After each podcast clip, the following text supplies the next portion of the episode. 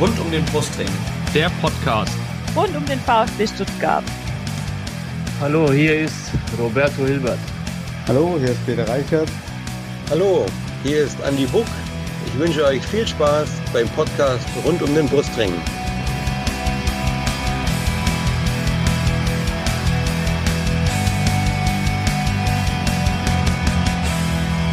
Herzlich willkommen zum Podcast rund um den Brustring. Mein Name ist Lennart und dies ist Folge 205 unseres Podcasts. Wir müssen heute, wie schon letzte Woche, leider über eine Niederlage unseres VfB reden. Der VfB fuhr nach Bochum, zweites Auswärtsspiel. In Folge zum zweiten Mal ging es in den Westen Deutschlands und zum zweiten Mal standen null Punkte zur Buche. 0 zu 1 verlor der VfB dieses Spiel. Und dieses Spiel und die sehr, sehr, sehr, sehr, sehr lange Halbzeitpause und die Begleitumstände, die besprechen wir hier nicht alleine. Und wenn ich wir sage, dann meine ich erstmal den Yannick. Hi Yannick. Servus, guten Abend. Sondern ich meine auch den Moritz. Er ist äh, Bochum-Fan, heißt bei Twitter featured Moritz und äh, betreibt den Podcast Nur der VfL. Hallo Moritz. Hallo, vielen Dank für die Einladung. Ja, danke, dass du gekommen bist. Und wir haben auch einen VfB-Fan, äh, zu Gast, wie so häufig. Er heißt Julius, bei Twitter ist er zu finden unter @julesallright. Also es wird nicht ganz so geschrieben, wie ich es ausgesprochen habe, aber ich glaube, ihr findet es dann raus. Hallo Julius, grüß dich. Ja, hallo zusammen. Danke für die Einladung. Ja, bevor wir gleich über dieses Spiel sprechen und ein paar aktuelle Themen vorher, wollen wir natürlich euch kennenlernen. Vielleicht noch eine kurze Hintergrundstory, warum, äh, wie wir zu unserem VfB-Gast gekommen sind. Also zum VfL-Gast ist klar, ich habe den äh, Moritz angefragt. Wir hatten auch schon häufiger über Blog und ich weiß du schon mal unseren Podcast eigentlich auch? Ich glaube, einmal war ich dabei, ja. Ja, stimmt. Also, den von Moritz kennt ihr schon. Äh, und der Julius hat mir am Samstag noch eine Stunde vor Anpfiff meine äh, Karte für den äh, Gästeblog in Bochum äh, abgekauft, die ich leider loswerden musste, weil ich dann kurzfristig doch nicht fahren konnte. Und ähm, deswegen, und er ist der Einzige von uns, der hier in der Runde, der im Stadion war am Samstag. Ähm, kann also auch aus dem Stadion berichten und von der Atmosphäre, äh, die dort herrschte, vor allem während der langen Unterbrechung. Aber bevor wir dazu kommen, erstmal ein paar Worte zu euch und wir fangen an mit dem äh, Gast des gegnerischen Vereins, Moritz. Es ist, glaube ich, ein bisschen her, dass du hier warst, aber erzähl doch noch mal ein bisschen was über dich, über euren Podcast. Äh, sehr gerne. Ja, ich bin Moritz. Wir haben, also ich betreibe, mittlerweile sind wir zu viert, aber angefangen hat es mit meinem besten Freund Tobi, den immer wieder VfL-Podcast, den haben wir 2019 ins Leben gerufen und haben jetzt tatsächlich uns zur Winterpause, ich sag mal, verstärkt äh, mit Dennis und Max, äh, einfach um ein bisschen mehr äh, Unterschied in den Podcast reinzubringen und uns auch mhm. da qualitativ besser aufzustellen.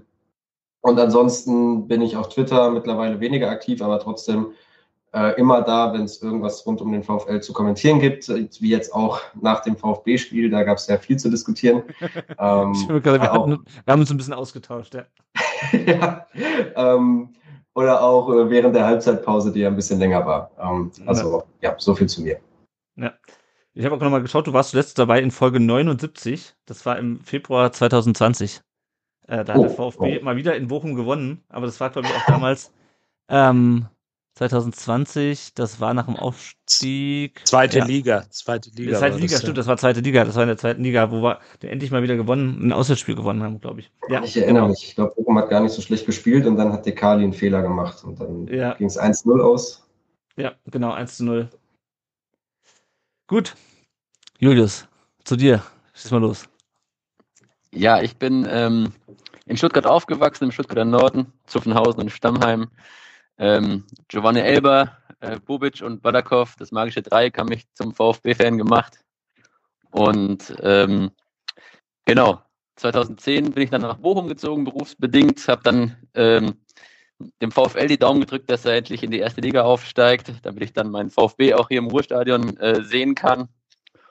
Und äh, das kam jetzt vor zwei, drei Jahren so. Und äh, die Spiele im Ruhrstadion für den VfB, die waren jetzt nicht so die Highlights bislang.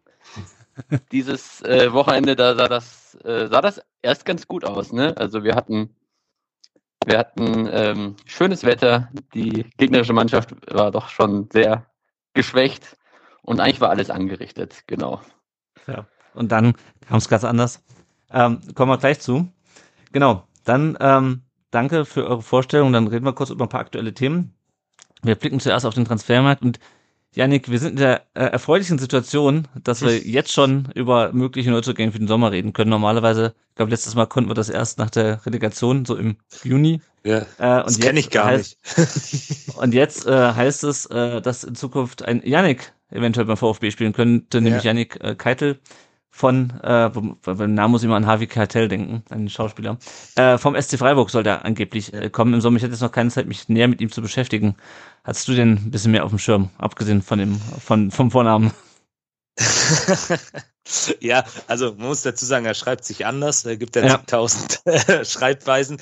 Äh, ja, also tatsächlich, er war ja schon mal ähm, auf der Liste vom VfB. Ähm, wenn wir uns erinnern, war, glaube ich, sogar in der letzten Transferphase auch ein Thema.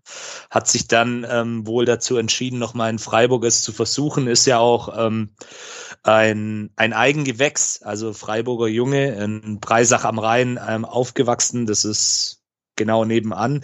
Mhm. Ähm, ja, ich finde ich finde ihn tatsächlich sehr interessant.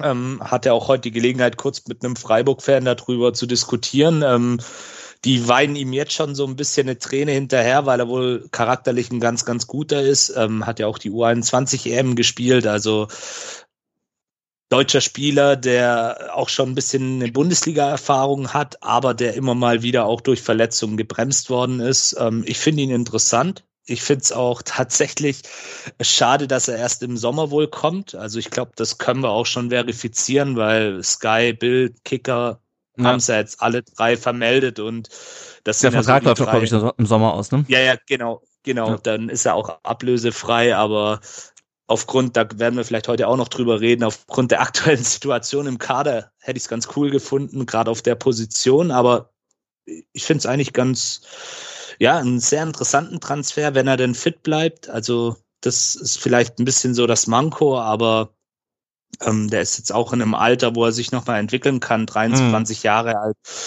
Und ja, so eine Luftveränderung kann ja auch für so einen Spieler dann nochmal einen Schub bedeuten. Man hat es jetzt bei Ante Stiller gesehen, der ja auch nicht unangefochtener Stammspieler war, wie der sich bei uns jetzt in der Mhm. kurzen Zeit entwickelt hat. Also von daher sehr interessant. Ja, ja, ja auf jeden Fall. Sind, sind wir gespannt.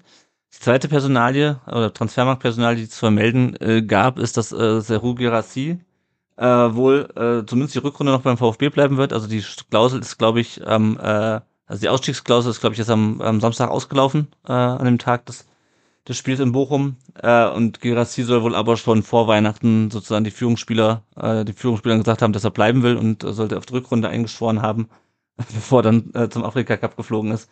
Ähm, genau, also der wird uns, sollte jetzt nicht noch was, also wir haben ja noch ein paar Tage jetzt im, ähm, im Januar, äh, acht um genau zu sein, wir nehmen jetzt hier am 23. auf, also kann natürlich sein, äh, dass dann doch noch irgendwas Wildes passiert, ähm, aber ich denke mal, äh, sollte das, ich, wir werden schon äh, dann auch, wenn der Afrika Cup irgendwann zu Ende ist, beziehungsweise Guinea, äh, entweder das Ding gewonnen hat oder ausgeschieden ist, werden wir äh, Sergio Girassi auch wieder hier im Brustring sehen. Dann fand ich sehr erfreulich, dass der VfB auch ähm, zu der, ähm, ich glaube, glaube ich, zwei Anti-Nazi-Demos oder Anti-AfD-Demos äh, am Wochenende in Stuttgart, wenn ich das richtig sehe. Der VfB hat zu der am Sonntag aufgerufen, was auch Sinn macht, weil am Samstag waren viele VfB-Fans in, äh, in möglicherweise in Bochum, also oder haben Fußball geschaut. Das muss zwar sich nicht gegenseitig ausschließen, aber ähm, äh, macht Sinn, dass man dann als äh, als VfB zum, äh, zur Demo am, am Sonntag aufruft. Ähm, Genau, ich weiß nicht, wie, wie ist das in Bochum? Hat der VfL auch äh, sich da beteiligt an dem an den Aufruf? Ich glaube, da haben viele Bundesliga-Vereine gemacht, ne? Ja, also äh, der VfL hat sich daran beteiligt an den Aufrufen und auch auf den privaten Social Media Accounts hat man gesehen, dass ein, viele dann doch da waren, unter anderem äh, unser Fotograf, der sehr präsent ist auf Social Media, Mhm. hat da äh, Eindrücke von geteilt. Sehr schön, sehr schön. Ja, ich war gerade mit 17.000 anderen in, in Darmstadt vorhin.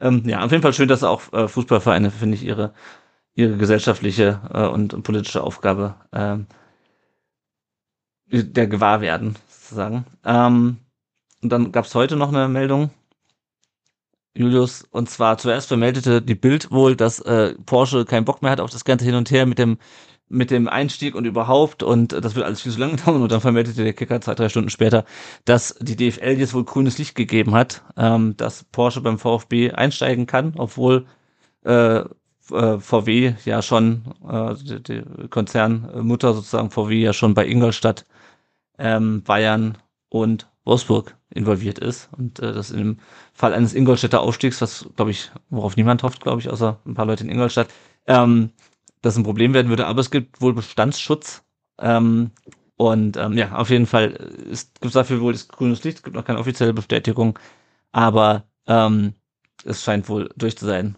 Gute Nachricht zum Jahresanfang, oder? Ja, ich glaube, äh, besser so als, als andersrum. Ne? Ähm, der VfB hat ja in der Vergangenheit bewiesen, dass er gut äh, mit dem Geld umgehen kann. Ironie aus. Aber besser so als andersrum, sage ich. Ja, ja. Ja, schauen wir mal, äh, was man dann, was wir dann damit anfangen. Es soll jetzt nicht unbedingt direkt in die Mannschaft gesteckt werden, sondern mehr in die Infrastruktur und äh, in das in, äh, den Wiederaufbau sozusagen des, des, ähm, des Kapitals. Gut, äh, aktueller Stand noch bei unseren Nationalspielern bei den Asienspielen. Äh, Hiroki Ito hat durchgespielt beim überraschenden 1 zu 2 von Japan gegen den Irak. Anschlusstreffer am Ende übrigens durch Wataru Endo. Japan ist, äh, die haben erst zwei Spiele gemacht, die sind jetzt geteilter Zweiter.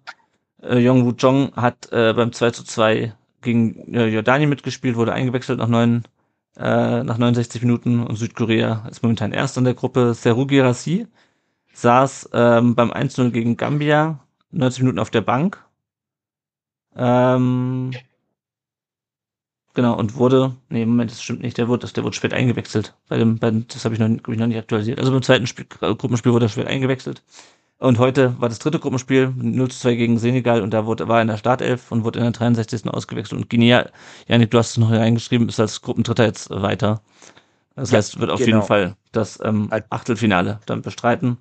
Und sehr erfreulich Silas hat beim 1 zu 1 gegen Marokko den Ausgleich erzielt. Äh, sehr schön aus äh, circa elf Metern nach dem Querpass. Und Kongo ist jetzt, äh, der Kongo ist jetzt äh, Zweiter beim Afrika Cup. Soweit die aktuellen Themen. Ähm, kurzer Werbebreak. Wenn ihr uns finanziell unterstützen könnt oder wollt, dann könnt ihr es entweder über Patreon tun oder über PayPal. Bei Patreon äh, geht es um einen kleinen monatlichen Betrag, den ihr uns zukommen lasst. Wenn ihr neu einsteckt, gibt es ein kleines Starterpaket vom Erik mit ein paar, mit ein bisschen rund um den Brustring Merch und ähm, Ihr werdet auch belohnt für eure Unterstützung, nämlich der Daniel beispielsweise unterstützt uns mit 10 Dollar im Monat äh, auf dem Karl Allgöwer Level, der wird dafür in jeder Folge genannt, genauso wie der Mark und der Nutzer der Zylinder. Ich muss mal gucken, wie der richtig heißt, bevor ich jedes Mal der Zylinder vorlesen muss. Äh, auf jeden Fall danke euch und ähm, Christian äh, nennen wir heute stellvertretend für die Leute, die uns mit 2 Dollar im Monat unterstützen. Vielen Dank dafür. Bei PayPal könnt ihr uns unterstützen, wie und wie, äh, wie und wann und wie häufig ihr wollt und in welcher Höhe. Und natürlich helfen uns schon kleine Spenden, hier den Podcast am Laufen zu behalten und eventuell neues Equipment äh, zu beschaffen. Alles, was ihr darüber äh, raus, äh, alles, was ihr dazu wissen müsst, findet ihr unter rundumdenbrustring.de slash support. Und dann kommen wir schon zum 0 zu 1 des VfB beim VfB Bochum. Ich würde vorschlagen, wir machen das so, dass wir erstmal das Spiel durchgehen ähm, und anschließend über die Halbzeitpause sprechen. Ansonsten passiert uns nämlich das Gleiche, was im Spiel passiert ist. Wir reden sehr, wahrscheinlich sehr lange über die Halbzeitpause und müssen dann noch das Spiel zu Ende diskutieren. Ähm, ich hoffe, das ist auch in eurem Sinne so. Ähm, ja. Und ich hoffe auch ihr, liebe Hörerinnen und Hörer, seht uns das nach, dass wir jetzt nicht den ganzen Spielfilm äh, des äh, Samstagnachmittags und frühen Abends äh, genauso in der Reihenfolge wiedergeben. So, VfB Startelf, Yannick, ähm, letzte Woche mit Wagnumann und äh, Stenzel auf der rechten Außenbahn, diesmal äh, Wagnumann hinten rechts, Stenzel auf der Bank, Leveling ähm, rechts vorne. Ansonsten war alles unverändert. Wir haben ja, äh, hatten ja bis dahin auch noch keine Sperren. Ähm, ja, was sagst du zu der, zu dem Wechselspiel auf der rechten Seite? Ja, das, das fand ich eigentlich ganz okay, ähm, weil da einfach mit Bochum jetzt auch wieder ein Gegner auf uns zukam, der ja ähm, sicherlich aggressiver agiert und wo du dann eben vielleicht auch ein bisschen mehr Räume bekommst wie gegen Gladbach. Und da hast du mit Leveling dann einfach einen dynamischeren Spieler wie Wagnumann und einer, der vielleicht auch etwas mehr ja Torgefahr in Anführungsstrichen ähm, ausstrahlt. Also von daher diese Umstellung ja. war für mich eigentlich verständlich und der Rest, du hast es ja gesagt, war gleich und dementsprechend bin ich dann auch frohen Mutes in diese Partie gegangen. Ja. Ja, die, die Auswechselbank hatte einen etwas höheren Altersschnitt als in Gladbach, äh, weil da eben äh, neben ähm, den ganzen jungen Paula, Raimund, Milosevic, äh, Haraguchi, Stenzel äh, dort saßen oder Bretlo äh, und Roberto Massimo auch, über den werden wir dann später noch sprechen.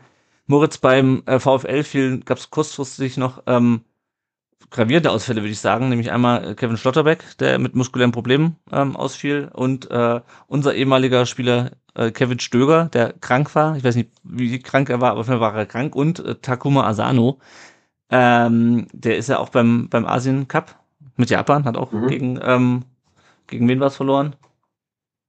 Gegen oh. Irak, genau. Ähm, und mit Stöger und Asano fehlen euch, glaube ich, schon so 15 Scorerpunkte in dem Spiel eigentlich, oder? Äh, ja, äh, gerade als ich dann die Ausstellung gesehen habe mit Stöger, der krank war und dann ähm, war ja auch ein ehemaliger Spieler von euch mit Philipp Förster drin. Stimmt, ja. Äh, da hat's, also ist mir ein bisschen schwummrig geworden, weil ich äh, finde, Förster kann jetzt noch nicht so ganz anknüpfen an die Leistung, die er letzte Saison bei uns mhm. gezeigt hat.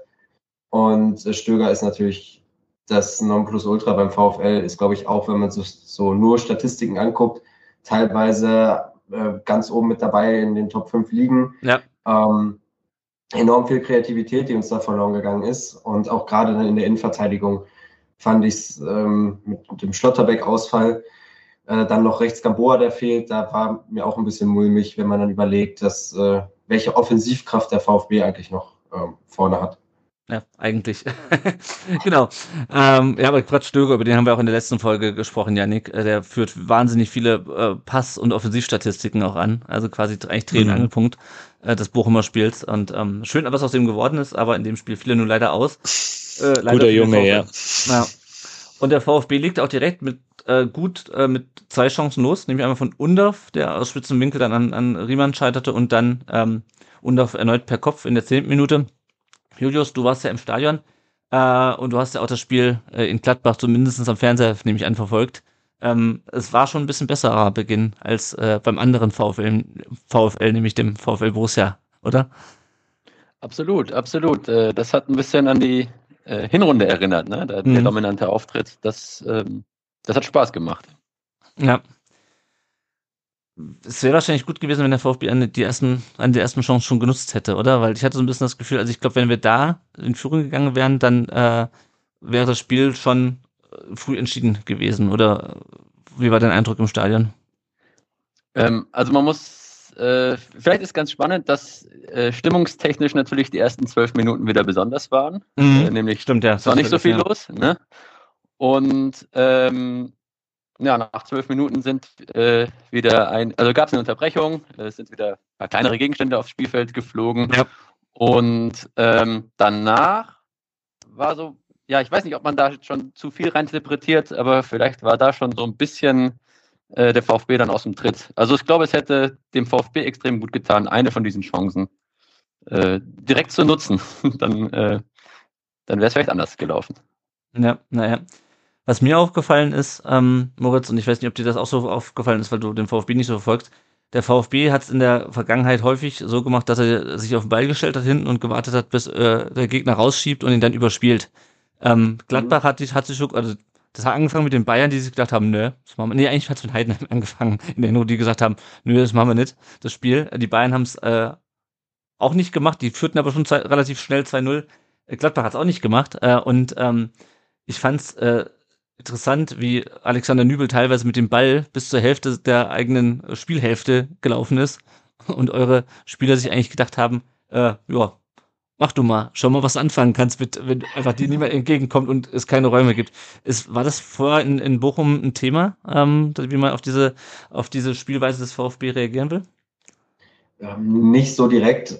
Thomas Letsch hat auf jeden Fall gesagt, also er hat sehr deutlich gemacht, dass er aus dem Spiel in der Hinrunde gelernt hat. Äh, finde mhm. ich auch gut. Wäre ein bisschen schlimm gewesen, wenn er daraus nicht gelernt hätte, ähm, wo wir leicht unter die Räder gekommen sind. Aber ja, es war dann irgendwo wahrscheinlich schon klar, dass man ein bisschen defensiver stehen wird. Ähm, eben nicht diese Offensivkraft da, die der VfB dann auf den Rasen bringen kann, irgendwie den Raum geben möchte weil eigentlich gerade das letzte Spiel gegen Bremen, da hatte ich das Gefühl, dass man dann doch sehr hoch steht und auch Bremen viele mhm. Bälle hatte, äh, die irgendwie hinter die Abwehrreihe gekommen sind und eigentlich ist das auch unsere Schwäche. Also hier, ich gehe mal davon aus, dass das ganz bewusst gemacht wurde von Letsch, um erstmal äh, auch den Fehlern entgegenzusteuern, die in der Hinrunde gemacht wurden.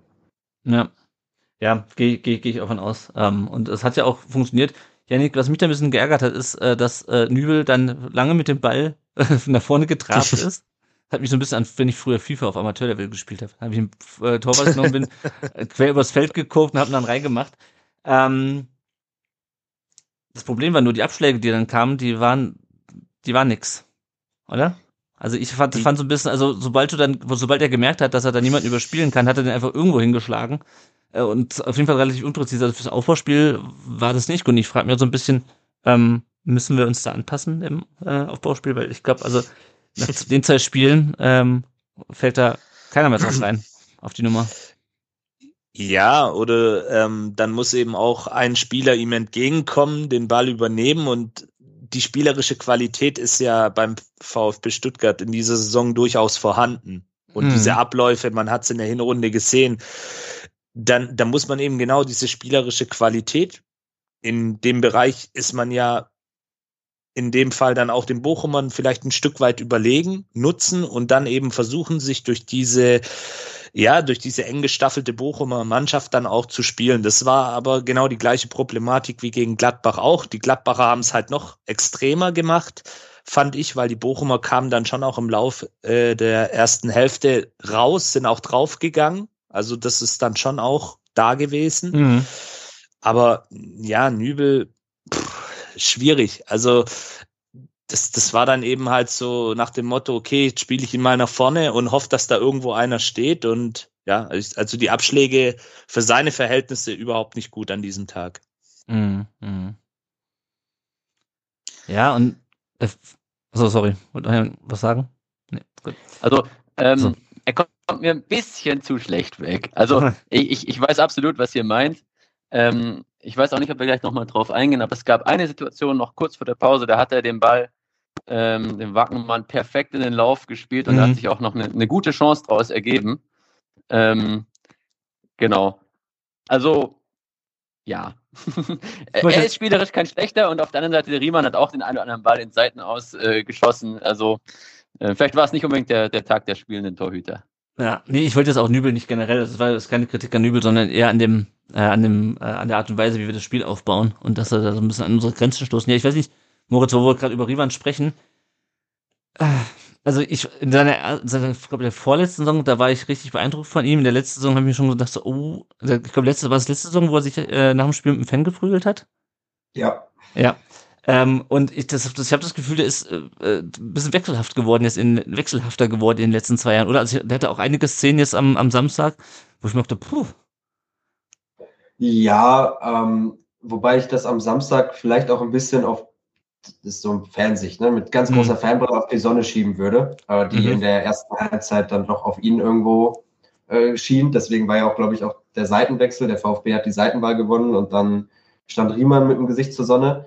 Ansonsten, ja, es ist wechselhaft, aber letzte Saison war schlimmer. Diese Saison hat er sich wieder gefangen, mhm. hat sich ja auch selber ähm, dann, ich glaube, das kommt noch aus der ersten Bundesliga-Saison, wo er sich eine Interviewsperre aufgelegt hat. Seit der Sache mit dem Fan und ein, zwei anderen Sachen letzte Saison ist er auch so ruhiger geworden. Man merkt es auch so, dass er, er kann aus der Haut fahren und dann siehst du, wie so ein Duracell-Männchen da Riemann durch den 16er rennen, wenn irgendwas nicht gut läuft. Das hast du auch gegen Stuttgart gesehen aber er baut auch seine Vorderleute auf. Das ist was, was wir letzte Saison nicht so oft hatten, zum Ende mhm. hin schon mehr und dahingehend hat er sich schon entwickelt. Und gerade, weil du es gerade äh, angesprochen hast, ähm, habe ich heute von auf Twitter von Ballorientiert, äh, Ballorientiert und dann am Ende ein, äh, ein J, ich weiß nicht, wie man den Namen ausspricht, was gelesen, der Riemann als den spielmachenden Torwart äh, mhm. bezeichnet und äh, auch da sagt, dass er in Europa zumindest bei den Bällen, die er pro 90 Minuten schlägt, und zwar 23 mit Abstand, der ähm, ja, die meisten schlägt und auch eine hohe Genauigkeit hat, viel Ballkontakte. Mhm. Ähm, dementsprechend, wenn es da irgendwas schlechter geworden ist, dann ist er immer noch deutlich besser als viele andere und ja. tut unserem Spiel einfach enorm gut und ist auch extrem wichtig. Also ohne Riemann hinten drin, gerade mit dem Spielaufbau, würde uns enorm was fehlen. Mhm, ja, und hat das auch wieder äh, zu Null gespielt. Das ist auch immer schön ist für, für einen Torhüter. Äh, der VfL hat in der ersten Halbzeit vor allem Freistoßchancen, ähm, die aber beide hängen blieben.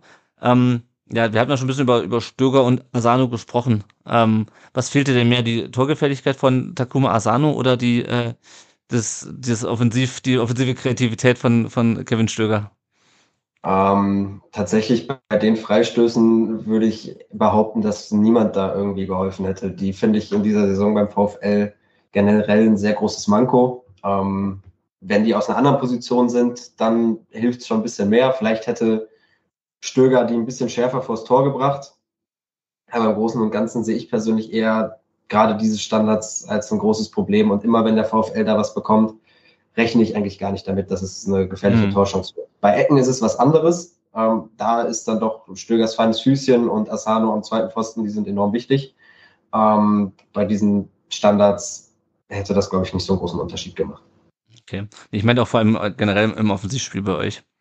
Ja, gut, da dann schon mehr. Also gerade Asano, man ist ja auf der Suche nach, äh, nach einem Ersatz, mehr oder weniger für Asano wo man sich wohl in fortgeschrittenen Gesprächen befindet mit einem Spieler. Ähm, man war in Kontakt mit Kaminski von Wolfsburg. Mhm. Da hat sich dann aber Kovac umentschieden, weil Kaminski eine gute Vorbereitung gespielt hat, sonst wär, würde er jetzt für den VfL auf, auflaufen. Also gerade die Position vorne neben jetzt Paciencia, äh, die Asano bekleidet hat, die ist, das ist eine Lücke bei uns und eben halt auch nicht nur die Torgefahr von Asano, sondern auch die Läufe, die er macht. Ich glaube, das war gegen Union Berlin, wo er auch vorher den Schokotaler gegessen hat. Da hat man es ganz gut gesehen, dass er, äh, dass er Riemann vorher nochmal anzeigt, wo er den Ball hinspielen soll und dann fällt mhm. das 2-0. Also die Spielintelligenz, auch die in Asano noch auf den Platz bringt, die fehlt. Und bei Stöger muss ich, glaube ich, nicht mehr viel zu sagen. Also ja, wenn ja, er ausfällt, ist das ein großer Verlust. Ja, das stimmt, das stimmt. Ähm, in der 35. und 36. Minute sahen zuerst äh, Karasor und dann Bernardo ihre jeweils fünfte gelbe. Julius, ähm, wie ärgerlich ist der Karasor-Ausfall jetzt für das nächste Spiel? Äh, der ist sehr ärgerlich. Der ist sehr ärgerlich. Der Karasor äh, übernimmt eine super wichtige, stabilisierende Aufgabe für uns und jetzt gegen, gegen Leipzig äh, wird er auf jeden Fall fehlen. Ähm, da fragt man sich, wer, wer ihn ersetzen kann. Ähm, die Bochumer, die haben das clever gemacht in dem Spiel. Also ich mein Eindruck war, es wurde in der ersten Halbzeit recht wenig Fußball gespielt. Es gab immer wieder Unterbrechungen, ähm, kleinere, kleinere Fouls, nichts Unfaires. Und äh, als, als aus Fansicht war es dann wirklich ähm, ein bisschen ja, unglücklich, ungerecht hat es sich angefühlt, dass Caraso dann direkt da die gelbe Karte bekommen, bekommen hat. Gut, äh, das war jetzt die fünfte, das hat sich jetzt äh, natürlich über eine längere Zeit an, angestaut und irgendwann würde er mal aus, äh, ausfallen, das war klar. Ähm, von dem her ist es jetzt soweit und danach steht uns auch wieder zur Verfügung. Ja. Moritz, wie war dein Eindruck? Also auch generell zum ähm, äh, zur Zweikampfbewertung von Bastian Dankert und wie sehr fehlt euch jetzt Bernardo im äh, nächsten Spiel in, äh, in Dortmund, ne? Spielt ihr jetzt? Ja. Ähm, also erstmal zu Bernardo, der ist für mich der beste Winter- oder Winterneuzugang, oder Sommerneuzugang beim VfL, den, also einer der besten Transfers seit Jahren. Ähm, unglaublich wichtige Stütze hinten, enormer Ausfall, aber auf der anderen Seite lieber gegen Dortmund als danach gegen Augsburg. Und Bastian mhm. Dankert, ich fand am Anfang hatte er so ein bisschen viel laufen lassen, hat dann aber irgendwann recht schnell seine Linie gewechselt, so nach dem Motto, okay, jetzt habt ihr, also ich habe hier ein paar, mal, ein paar Mal gesagt, so wenn ihr das nochmal macht, gibt es eine gelbe Karte. Und dann hat er viel mit gelben Karten um sich geworfen. Ähm, aber so richtig, also er ist mir jetzt nicht so sonderlich positiv oder negativ aufgefallen, ehrlich gesagt. Hm, ja, also ich fand ihn jetzt auch nicht. Ich fand eigentlich, also er hat, er hat schon viel abgepfiffen am Anfang, fand ich. Äh, relativ viel, mhm. ohne damit mit Karten und irgendwann hat er halt gemerkt, okay, ich muss jetzt die Karten rausholen. Also ich fand es eigentlich nicht schlecht. Es gab noch die eine Szene mit Leveling, ich weiß gar nicht mehr, ob das in der ersten oder in der zweiten Halbzeit war, Janik, ähm, wo Leveling gefault wird. Ich muss, glaube ich, muss danach gewesen sein, weil äh, mehrere VfB-Fans äh, vehement eine gelb-rote Karte gefordert haben für Bernardo war es, glaube ich, oder? Ähm, wo Leveling gefault wird, äh, schon auf dem Boden ist und dann nochmal auf weiterläuft und nochmal umfällt. Ähm, ich weiß gar nicht, ich glaube, die Szene kann, nicht mehr, kann ich nicht mehr verorten, wann das war. Ähm, fand ich aber auch, also könnte man eventuell pfeifen. Äh, ich fand es aber auch ein bisschen dämlich von Leveling, da nochmal aufzustehen und dann nochmal hinzufallen, weil der zweite Faller, der war definitiv nicht mit Fremdkontakt. Ähm, Also ich fand Bastian Dankert ist alles in allem äh, in Ordnung in dem Spiel und äh, auf jeden Fall nicht spielentscheidend.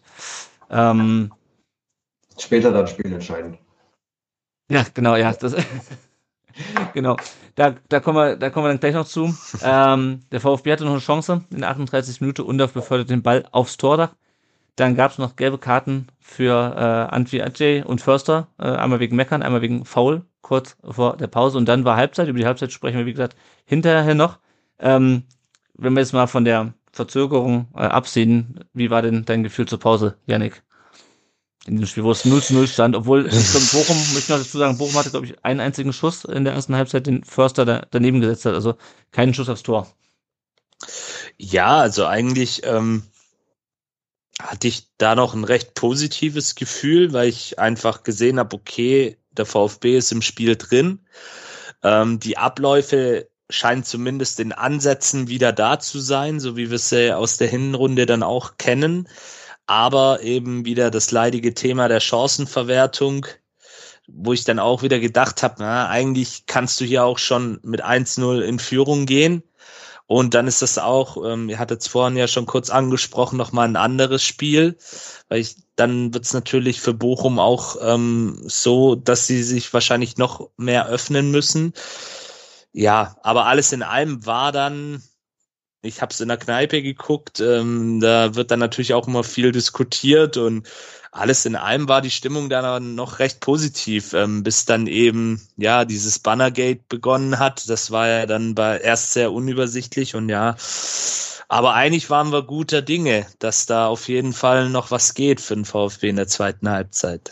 Ja, also ich hatte eigentlich das Gefühl, also gerade auch nach dem äh, angesichts der, der Vorzeichen, was die, was auch die ähm, die Ausfälle beim bei, bei Bochum äh, anging und die Chancen, das Chancenungleichgewicht äh, zu unseren oder zu unseren Gunsten, hatte ich das Gefühl, der VfB darf dieses Spiel eigentlich nicht verlieren, so wie es in der ersten Halbzeit lief. Moritz, wie äh, war dein Gefühl? Hattest du das Gefühl, der VfL kann dieses Spiel eigentlich nicht, nicht gewinnen oder wie hast du dich zur Halbzeit gefühlt?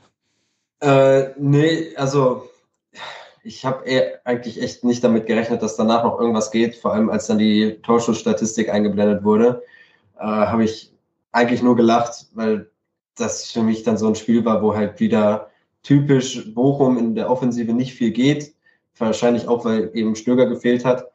Und habe jetzt nicht damit ge sonderlich gerechnet, dass in der zweiten Halbzeit irgendwie was sich an den Torschützen ändern wird. Ich glaube, schlussendlich sind sechs Torschüsse rausgekommen mhm. äh, auf Bochumer Seite.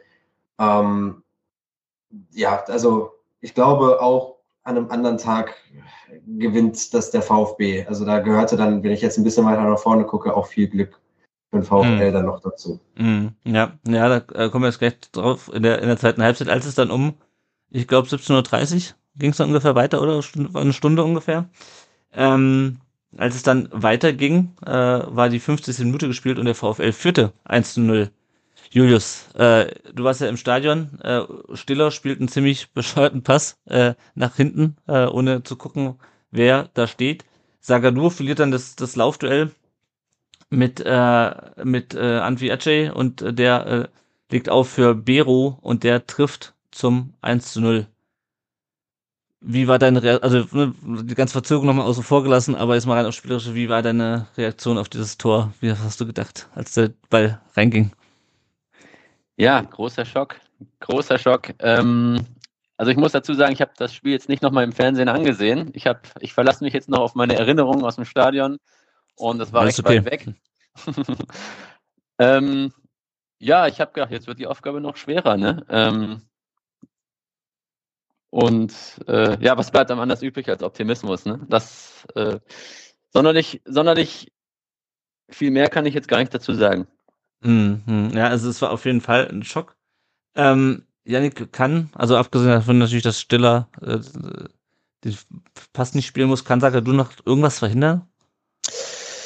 Ja, das war tatsächlich auch so mein erster Gedanke, wo ich dann diese Szene in der Zeitlupe nochmal gesehen habe. Aber ich glaube, es ist dann doch relativ schwierig, ähm, weil Sagadu natürlich auch so ein Stück weit kalt erwischt wird, wenn er vielleicht ein bisschen anders steht, enger noch am Gegenspieler dran ist, dann kann er vielleicht noch was machen. Aber äh, der Spieler von Bochum, mir fällt gerade der Name nicht mehr ein, Vero. Ähm, der Torsch, Vero, der hatte auch eine, einen guten Zug, muss man sagen. Also der hat mal kurz losgelegt, hat das dann auch super abgeschlossen. Ähm, Ja, also ich denke, die Hauptschuld liegt da schon bei Stiller, der diesen Pass einfach nicht spielen darf in der Situation. Ja, natürlich sieht's dann unglücklich aus wie Sagadu. Der ist natürlich jetzt auch kein Sprinttalent. Das ist auch klar. Das wissen wir alle. Aber ja, eine kleine Mitschuld vielleicht aufgrund vielleicht einer etwas ähm, falschen Positionierung. Aber eigentlich, wie gesagt, der, der Pass ist entscheidend und dass der eben auch genau perfekt in den Lauf ähm, des Bochumers dann geht und ja, der Spieler dann auch das wirklich gut macht, Zug zum Tor, trocken abschließt. Besser kann man es nicht machen aus Bochumers Sicht in der Situation.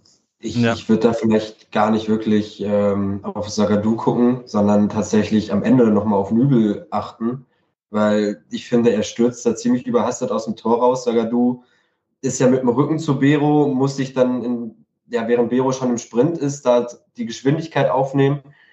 Stört ihn dann noch so ein bisschen, also Bero wird auf jeden Fall merken, dass der Sagadu hinter ihm ist und hat für mich eigentlich gar keine andere Abschlussmöglichkeit mehr, außer den ins kurze Eck zu schießen. Ähm, ich weiß, ich glaube, das lange Eck war, dafür war der Winkel dann irgendwo zu spitz und Nübel stürzt da irgendwie ein bisschen raus und ja, ich, ich glaube, der rutscht dann, also sieht aus, als ob er wegrutscht mit den Füßen, als ob er einen Tunnler verhindern möchte. Auf jeden Fall macht er halt das kurze Eck auf, äh, wo dann halt auch Bero schlussendlich reinschießt. Und ich glaube, da hätte er halt doch noch eine hohe Möglichkeit gehabt, irgendwie das Tor zu verhindern.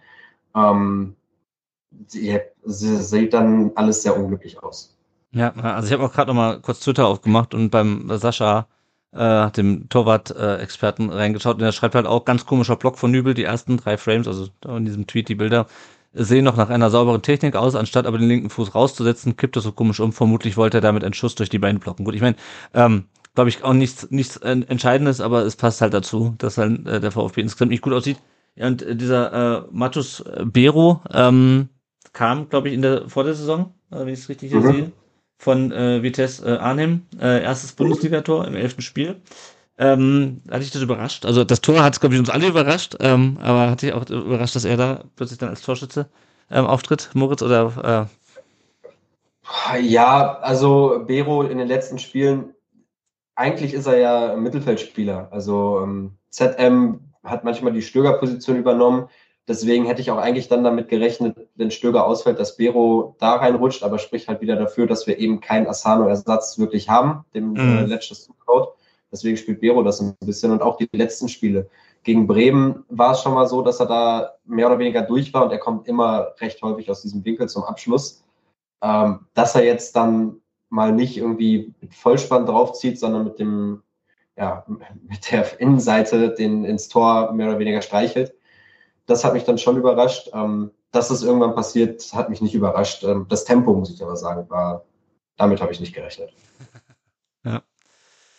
Ja, dann legte der VfL direkt mit äh, Förster nach. Das äh, Ball wurde dann aber in der 52 Minute abgefälscht. Und dann war der VfB wieder im Zug. Leveling schießt knapp links vorbei in 58 Minute. Stiller schießt knapp rechts vorbei in der 61 Minute.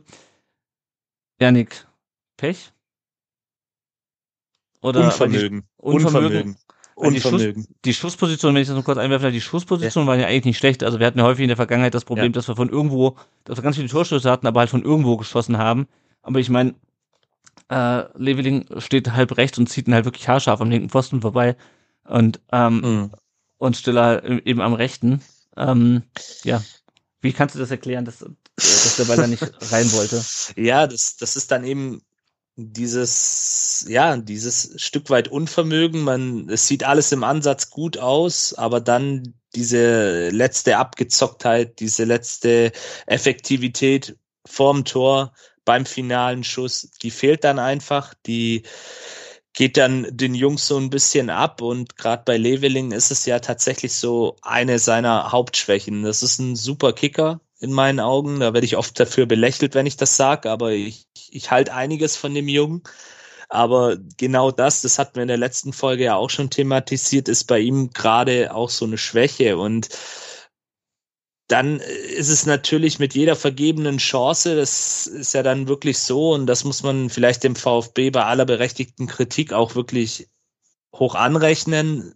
Sie geben sich nicht auf, sie gehen nach vorne, sie machen Druck und gerade in dieser Phase bin ich auch davon überzeugt, fällt da der Ausgleich, dann haben wir wirklich vielleicht auch noch mal ein anderes Spiel dann am Ende des Tages. Aber ja, das hätte, wäre, wenn, bringt alles nichts. Sie, sie lassen die Chancen liegen und das war eben auch schon in der Hinrunde oft ein Problem. Nur da hat es dann am Ende halt funktioniert. Wir haben gewonnen und äh, der VfB äh, stand dann im Glanzlicht der Öffentlichkeit. Man hat die schönen Aktionen mhm. hervorgehoben, was ja auch alles le legitim ist. Aber wenn ich da zum Beispiel an so Spiele wie gegen Dortmund denke, äh, best ist immer so ein Beispiel, mit dem ich das versuche zu erklären. Eigentlich musst du die Dortmunder wirklich 4-1 äh, rausschießen aus dem Stadion.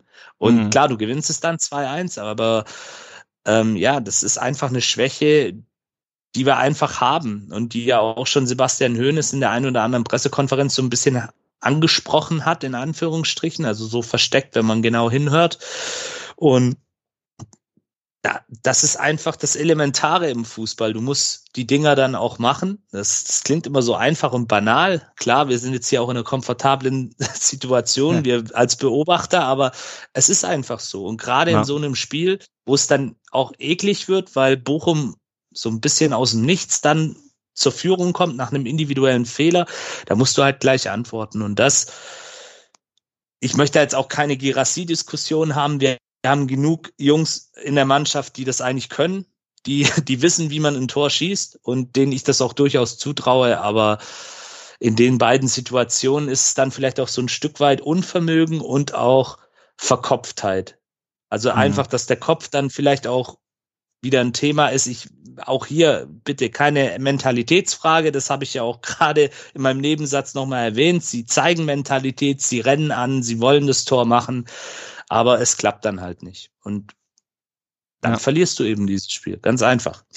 Na, also, immerhin ist der VfB ja zu, auch zu Schüssen aufs Tor gekommen. Das war ja in Gladbach letzte Woche das Problem, dass Gladbach einfach alles verriegelt hat und wir ja kaum eigentlich aufs Tor auch gekommen sind. Julius, äh, meinst du, das lag daran, dass der VfB es besser gemacht hat? Also gerade Undaf äh, hat sich auch ein bisschen höher positioniert, als er es in Gladbach getan hat, wo er sehr, sehr tief stand. Äh, oder hat Gladbach einfach eine bessere Abwehr als Bochum? oh, das, das kann ich gar nicht sagen. Ähm, ich gerade die, die Aktion von, von äh, also die dann zu dieser Großchance von Stiller resultiert hat, ne, das war mhm. richtig schön rausgespielt. Also da, das war eine Phase, ich glaube, da ist einigen Bochumern noch ein bisschen schwindelig geworden. also das, ähm, das hat wirklich an die Hinrunde erinnert und ich, mhm. ich möchte Yannick da auf jeden Fall total, total beipflichten. Ne? Das, das ist äh, einfach äh, vielleicht ein bisschen fehlendes Spielglück oder ich, ich kann es nicht sagen. Ich kann auch nicht sagen, was jetzt anders war als in Gladbach. Komplett anderes, mhm. andere Gegner natürlich auch. Ähm, es ist dann auch schnell eine Selbstvertrauensfrage. Äh, Bochum war sehr, sehr ersatzgeschwächt, ne? Und deshalb, ähm, ja, tut mir leid, kann ich nicht so, kann ich nicht richtig gut antworten auf die Frage. Ähm. Aber auf jeden Fall, Yannick möchte ich dabei pflichten. Das war, ähm, da, da, da, ja, es fehlt einfach ein bisschen die, die Kaltschnäuzigkeit vorm Tor. Und ja, Girassi fehlt. Ich, ich würde schon sagen, Girassi fehlt, weil der bringt genau diese Kaltschnäuzigkeit mit. Ja, also ich glaube auch, also ich mag die Diskussion auch nicht, aber ich glaube, du hättest, äh, das sind so Spiele, auch letzte Woche, wo du halt, äh, da hast du halt so Cheatcode Gerassi, ja, ich meine, also 17 Tore, ja, wann hat es im VfB-Sturm das letzte Mal äh, in der Hinrunde 17 Tore geschossen und ich glaube, du hättest diese beiden Spiele zumindest mit Gerassi zumindest nicht verloren, auch wenn du vielleicht sonst nicht gut gespielt hättest, aber dann hast du halt trotzdem plötzlich noch einen Gerassi, der den trotzdem irgendwie macht, ähm, aber man weiß es nicht. Moritz, ja, hm, ja. Ja, der Girassi, der hat ja, wie war das, die ersten zehn Spiele hat er wirklich jede Chance reingemacht. Ne? Ja. Also der hat Expected Goals, äh, also zehn Schüsse aufs, aufs Tor und die waren zehnmal drin.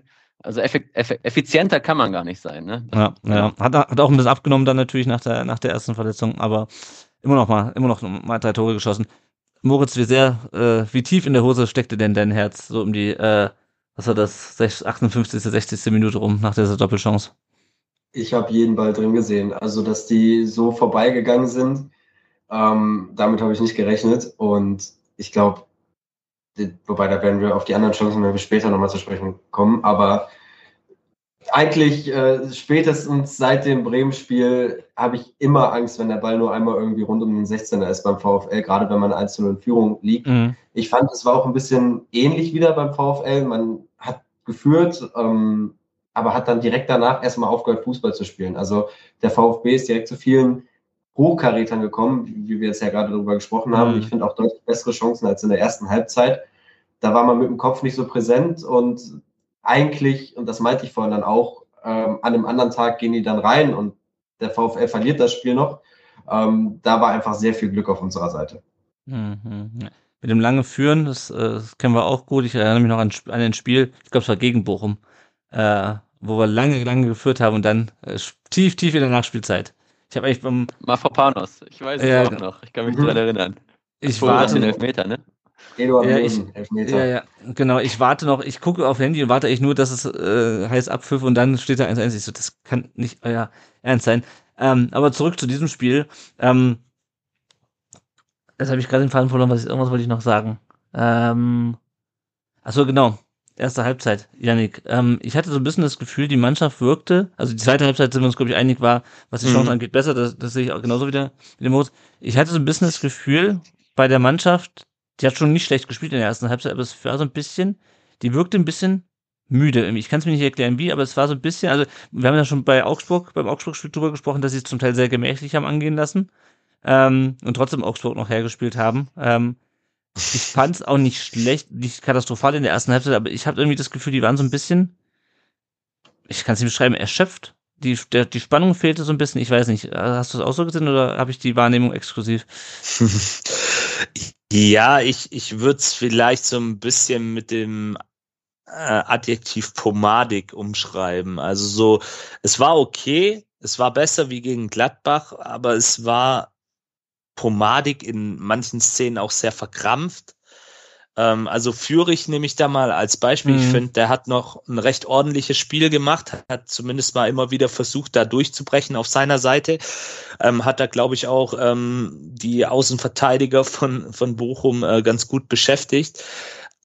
Aber das, das war so ein bisschen dann auch wieder in manchen Szenen mit dem Kopf durch die Wand und Mensch, spiel doch dann früher ab. Immer wieder so kleine Sachen, so kleine Faktoren, die dann eine aussichtsreiche Situation zunichte gemacht haben. Und dementsprechend, ja, ich, pomadig, ähm, verkrampft, verkopft, das wären eher so die Adjektive. Ein Stück weit natürlich auch müde, kann man mhm. sicherlich auch so sehen.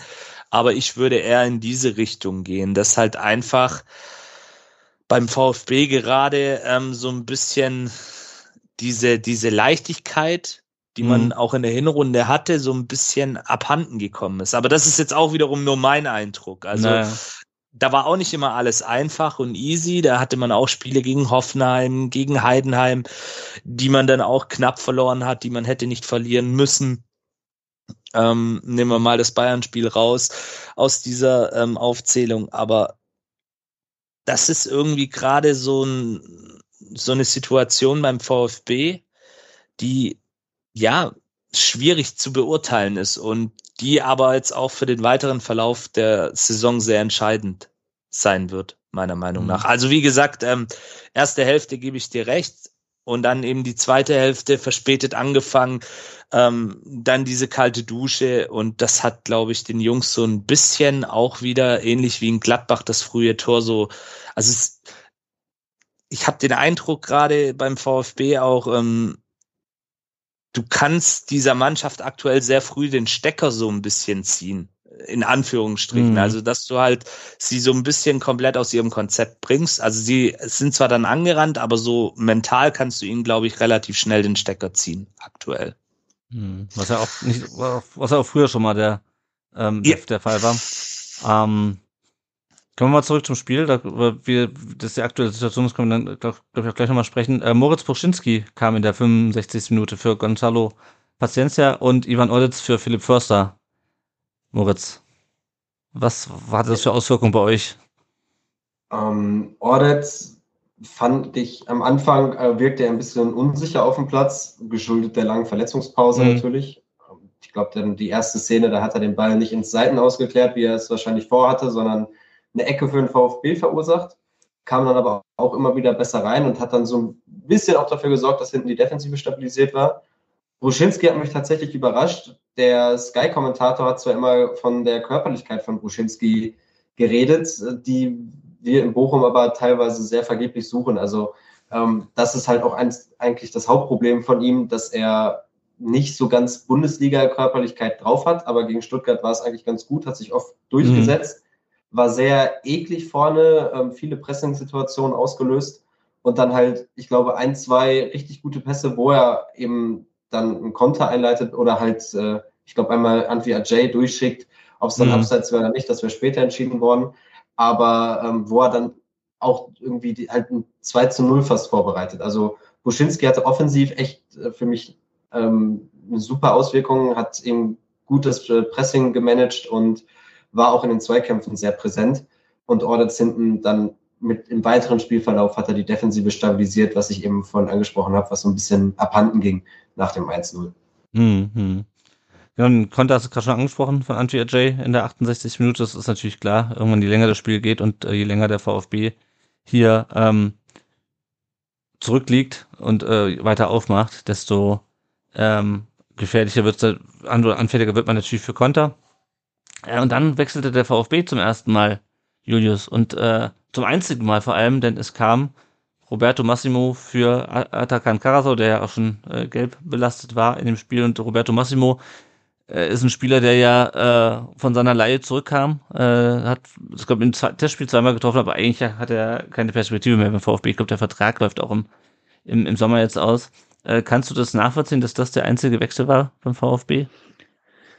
Ähm, ja, also ich bin jetzt weit davon, Sebastian Hoeneß in irgendeiner Form zu kritisieren. Ich unterstelle ihm da sehr gute Gründe. Ähm, ist auf jeden Fall ein Statement, da nur einmal zu wechseln. Ne? Mhm. Ähm, ich weiß nicht, was er damit äh, beabsichtigen möchte oder was er damit für eine Botschaft senden möchte. Ähm, Massimo habe ich jetzt auch nicht als den effizientesten äh, Spieler vor dem Tor in Erinnerung. Mhm. Und ähm, gut, Carasso rauszunehmen macht bestimmt Sinn, ne? Äh, schon schon äh, gelb vorbestraft und äh, kann vielleicht auch müde und kann nicht mehr so viel nach vorne machen.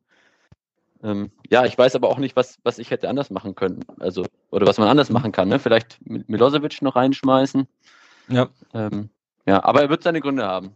Ja, also er hat ja dann gesagt, hm, er hat ja dann gesagt, dass er äh, das Gefühl hatte, dass man gerade relativ äh, gut dabei ist, ähm, den Ausgleich zu erzielen und dass er das, da jetzt keine große Unterbrechung äh, reinbringen wollte. Am Ende hat er dann, glaube ich, noch Sagadu vorne reingestellt mit seiner, mit seiner Körpergröße. Äh, also ich finde es halt, ich finde halt schwierig. Äh, du verlierst zwei Spiele, du läufst zweimal im Rückstand hinterher. Ähm, und du hast du mal einfach das Problem ist gerade, dass du, dass dir wichtige Einwechselspieler fehlen. Also Ito wird ja wahrscheinlich Stamm spielen, hättest aber immer noch einen Mittelstädte, den du reinwerfen könntest. Ähm, Jong fehlt hier, Silas fehlt ja als, als, als, als Einwechselspieler. Die bringen natürlich nochmal eine andere, eine ganz andere Dynamik rein, weil sie auch viel mehr Bundesliga-Erfahrung haben. Aber also gegen Gladbach fand ich es noch dramatischer weil du da einfach, da fiel uns gar nichts ein. Da frage ich mich, was kann schlimmer sein als das, was die äh, Spieler, die auf dem Feld sind, äh, da produzieren. Da kann es doch nicht äh, so dramatisch sein, da ein Raul Paula, der logischerweise noch 18 ist und noch null Bundesliga-Erfahrung hat, da, da reinzuwerfen. Oder halt eben Milosevic, der, glaube ich, weiß gar nicht, ob der die Saison überhaupt schon mal gespielt hat. Hat, ähm, schon, hat schon ein paar Minuten. Ja, ne, gegen Leipzig, glaube ich, oder so, ne? Ja. Mhm. Ähm, also ich kann eigentlich, ich dachte mir, okay, also schlimmer kann es nicht werden. Bei Gladbach fand ich es noch dramatischer, weil da wirklich gar nichts ging. Und äh, aber auch hier denke ich mir, also warum nimmst du die? Also er, er sagte ja auch noch im, im, äh, in der Wintervorbereitung, in der kurzen, dass jetzt die, die Chancen besonders groß seien, die jungen Spieler einzusetzen. Die Chancen seien so groß wie nie. Und der füllte die, musste, füllte die Bank notgedrungen mit Ersatz, mit, äh, mit, ähm, mit jungen Spielern auf. Und es wird aber nur Luca Raimund, der ist letzte Woche in Gladbach äh, eingewechselt, der ja auch schon mal gespielt hatte. Ähm, also ich kann es nicht, ich kann es ehrlich gesagt nicht von nachvollziehen. Ja, klar, ähm, die Mannschaft nicht aus dem Tritt bringen mit, mit Wechseln. Aber also es ist jetzt auch nicht, nicht so, als ob noch nie jemand spät Spieler eingewechselt hätte äh, beim Hinterherlaufen hinter einem Rückstand. Also ich konnte es nicht so richtig nachvollziehen. Ähm, aber gut. Und darf dann noch mit einer Chance in der 78. wo er an Riemann scheitert, äh, Anton dann ebenso äh, aus kurzer Distanz. Also er hat, glaube ich, dann äh, Manuel Riemann nochmal wirklich seinen Wert äh, auch auf, nicht nur beim in der Spieleröffnung, sondern auch dann auf der Linie für den für den VfL äh, bewiesen. Ähm, Bochum wechselte dann nochmal Maxi Wittek rein für Antwi Ajay. Ähm, was hatte das denn für euch für Auswirkungen? Ja, auch, ich glaube, einfach nur defensive stabilisieren. Äh, Antwi Ajay ist ja auch viel gerannt in dem Spiel, hat, finde ich, eins seiner besten Spiele gemacht in dieser Saison und mit Wittek war es wahrscheinlich dann auch schon mal so ein kleiner Fingerzeig, wer dann gegen Dortmund Bernardo ersetzen wird. Mhm. Suarez, die andere Alternative, hat sich jetzt im Testspiel gegen Köln verletzt, also wird es wahrscheinlich auf Wittek hinauslaufen. Also auch da einfach die Möglichkeit, die Defensive auf der Einsätze zu stabilisieren. Wittek dann auch nochmal ein Spieler, der gut am Ball äh, was kann, also auch mal einen Ball nach vorne schlagen kann, der dann auch ankommt. Ähm, und dann auch ihm einfach nochmal ein bisschen Spielpraxis zu geben vor dem nächsten Spiel. Mhm, ja, ja. ja, und dann hatte der, äh, der VfL diese äh, Führung über die Zeit gebracht. Bero noch mit einer, äh, mit einer Konterchance in der 85. Minute. Massimo und Wagnumann sahen dann in einer hitzigen Schlussphase, äh, wo es auch noch ein bisschen Rudelbildung gab, noch gelb. Und dann war das Spiel aus. Ähm, vielleicht nochmal ganz kurz die Einschätzung unserer äh, Leserinnen und Leser und Hörerinnen und Hörer auf Social Media. Auf Twitter schreibt der Cristiano, mit der Chancenverwertung und dem geschenkten Gegentor verliert man ein Spiel. Das kann passieren. Ich verstehe nur wirklich überhaupt nicht unsere Wechsel, also vor allem die nicht erfolgten. Was meint ihr? Hier hätten wir, hätten wir mehr Mut haben müssen und mehr probieren können. Ähm, ja, sehe ich, ich ähnlich. Ich weiß nicht, wie siehst du es mit dem äh, einzigen Wechsel von Massimo? Ich sehe es auch so. Also ich hätte mir vor allem ähm, Raul Paula auch gewünscht, ähm, weil er auch ein Spieler ist, der so ein bisschen, ja, das hatte ich ja in der letzten Folge auch schon erwähnt, so kreative Momente auch ähm, schaffen kann im Spiel. Also klar, der ist, der, der ist jung, der ist talentiert, aber ja, das kann dann vielleicht auch mal in so einem Spiel helfen, dass da einfach so ein bisschen auch dieses Unbekümmerte auf den Platz kommt mhm. und die Jungs einfach motiviert sind, sich auch zu zeigen. Also die Wechselpolitik in diesem Spiel habe ich auch nicht wirklich verstanden. Ja, ja. Der RST0868 schreibt, äh, vielleicht, also meint es vielleicht eine Nebensache, aber die Kombination Wagnermann-Leveling äh, funktioniert seiner Meinung nach nicht so gut wie Stenzel-Leveling. Ich würde letztere lieber sehen. Ähm, Wagnermann überzeugt mich trotz seinem Tor, trotz seines Tors gegen Gladbach überhaupt nicht. Ähm, und gegen Bayern hat er sehr schlecht gespielt. Ich fand auch, also es ging auch gerade in der ersten Halbzeit ging fast alles nur über links beim VfB weil äh, auch Jamie Leveling, gut, der hatte in der zweiten Halbzeit seine sehr gute Chance, aber gerade in der ersten Halbzeit fand ich auch Leveling und generell die rechte Seite auch mit Wagnumann. Ähm, schwierig. Ich glaube, Stenzel hätte mit Anfi Ajay ein bisschen Probleme bekommen äh, in dem Spiel mit dem Tempo. Deswegen war wahrscheinlich Wagnumann da die, die bessere Alternative. Und prinzipiell ist Wagnumann natürlich, bringt er nach vorne mehr Power rein, aber irgendwie so in der Kombination, ja, so richtig überzeugt hat's mich auch nicht, aber das ist generell so ein Ding mit der rechten Seite, wenn Silas fehlt und du halt den nicht von der Bank bringen kannst, äh, da fehlt irgendwie so ein bisschen der Punch, oder Julius, wie siehst du es? Äh, teile ich zu 100 Prozent. Äh, ich bin von Leveling ein bisschen enttäuscht gewesen. Ich habe da schon, schon mehr gesehen von ihm diese Saison. Ähm, ja, ist, glaube ich, auch noch ein junger Spieler, wird auch noch viel lernen, aber äh, in dem Spiel jetzt ein bisschen ein, ein zahnloser Tiger. Ja, ja, ja. Der Fritzo62 schreibt ohne Worte bodenlos und der RST, äh, der schreibt, der schiebt hinterher noch ein zweiter Gedanke. Ich bin mir nicht sicher, ob das Fallenlassen von Undarf immer gut ist. In diesem Spiel hatte ich oft den Eindruck, äh, dass sein Fehlen vorne schlimmer war als die Hilfe, die er als zusätzliche Anspielstation im Mittelfeld wurde. Ich fand eigentlich, in dem Spiel hat er eigentlich eher mehr vorne drin gestanden als gegen Gladbach. Das war eigentlich schon besser. Dadurch kam er ja auch dann zu den Chancen. Ähm, aber ja, ich sehe ihn auch mehr vorne drinne. Äh, die anderen Kommentare beziehen sich dann eher auf die Unterbrechung der Julcinho 43 schreibt noch schlecht. Gerasimus schnellstmöglich zurückkommen. Gut, und dann kommen wir mal ähm, auf das äh, andere spannende Thema zu diesem Spiel. Ähm, ich versuche es mal so wiederzugeben, wie es jetzt ähm, von verschiedenen Seiten kommuniziert wurde. Ihr könnt mich da gerne äh, korrigieren und ergänzen. Ähm, Gerade auch was die, was die Regeln in Bochum angeht, Moritz, das darfst du dann gerne. Ich hab, wir hatten ja ein bisschen diskutiert auf Twitter.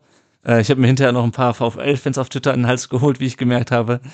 Ähm, aber ähm, genau, wir können das hier das mal ganz in Ruhe nochmal auseinanderklamüsen. Also es gibt seit dieser Regel, äh, seit dieser Saison gibt's äh, in Bochum beim Stadion andere Regeln, äh, was die äh, Entfluchtung, nennt man das, glaube ich, der Blöcke und insbesondere des Gästeblocks ange angeht. Also wer das, wer jetzt die letzten paar Tage unterm Stein geschlafen hat, äh, es gibt im, im Bochumer Gästeblock, es gibt beim D-Block gibt es, glaube ich, ein Fluchttor unten äh, und die Sitzblöcke daneben haben auch jeweils eins. Das geht Richtung Spielfeld runter, die sind orange markiert.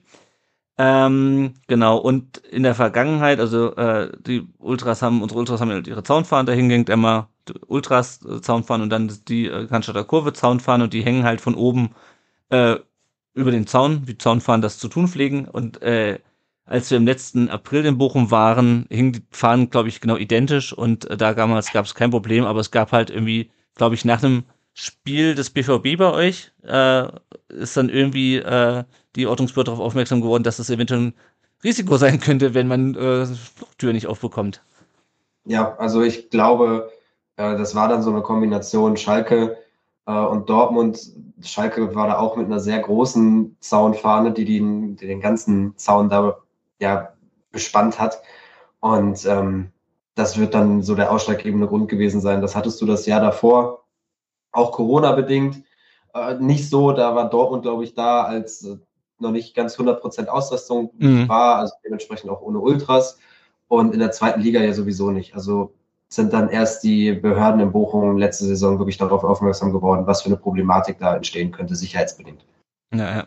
Aber also die, der, also ich war ja, war ja schon erst lang äh, zum Fußball und ich war auch schon 2007 in Bochum und ich glaube, da hat sich doch baulich nichts verändert seitdem, oder? In den letzten äh, gefühlt 30 Jahren im Ruhestadion. Ja, außer, außer dass der Gästeblock, äh, wenn du von der Heimkurve guckst, von rechts mal nach links gewandert ist, okay. glaube ich. Das war die bauliche Veränderung. Aber ja. ansonsten wird da nicht viel passiert sein, glaube ich. Ja, genau. genau. Also ich glaube, ich meine nämlich, wie war denn das? Also ich weiß 2007, äh, da war der auch schon in der gleichen Ecke, wie er jetzt ist. Und ich weiß noch, dass die Leute alle auf dem Zaun gestanden haben und sich an den Netzen festgehalten haben, nach, dann, nachdem der VfB dann äh, sich fast zur Meisterschaft geschossen hat. Also ein bisschen hat es wohl verändert, aber gut, also diese Fluchttore waren schon immer da, wo sie waren. Äh, auf jeden Fall ist es jetzt, haben sich jetzt die Regeln geändert. Es gab auch einen sehr eindeutigen Hinweis in der Faninfo, die, ich gebe das nochmal zu, für alle Bochumer, die das mithören, äh, ich erst hinterher äh, wahrgenommen habe, weil ich halt und da nicht da war im Stadion und dachte, okay, vorher auch keine Faninfo lesen. Also es war eine sehr eindeutige Info, die äh, der äh, gastgebende Verein an den VfB und seine Fans gegeben hat, nämlich dass die äh, Fluchttore, die Öffnung der Fluchttore stand dann da, ähm, womit, ich weiß nicht, ob damit ist das ganze Tor gemeint ist oder nur der, wo sozusagen, wo es aufgeht. Also, weil wenn du das über das Scharnier hängst, dann geht ja das Tor im Zweifelsfall noch auf.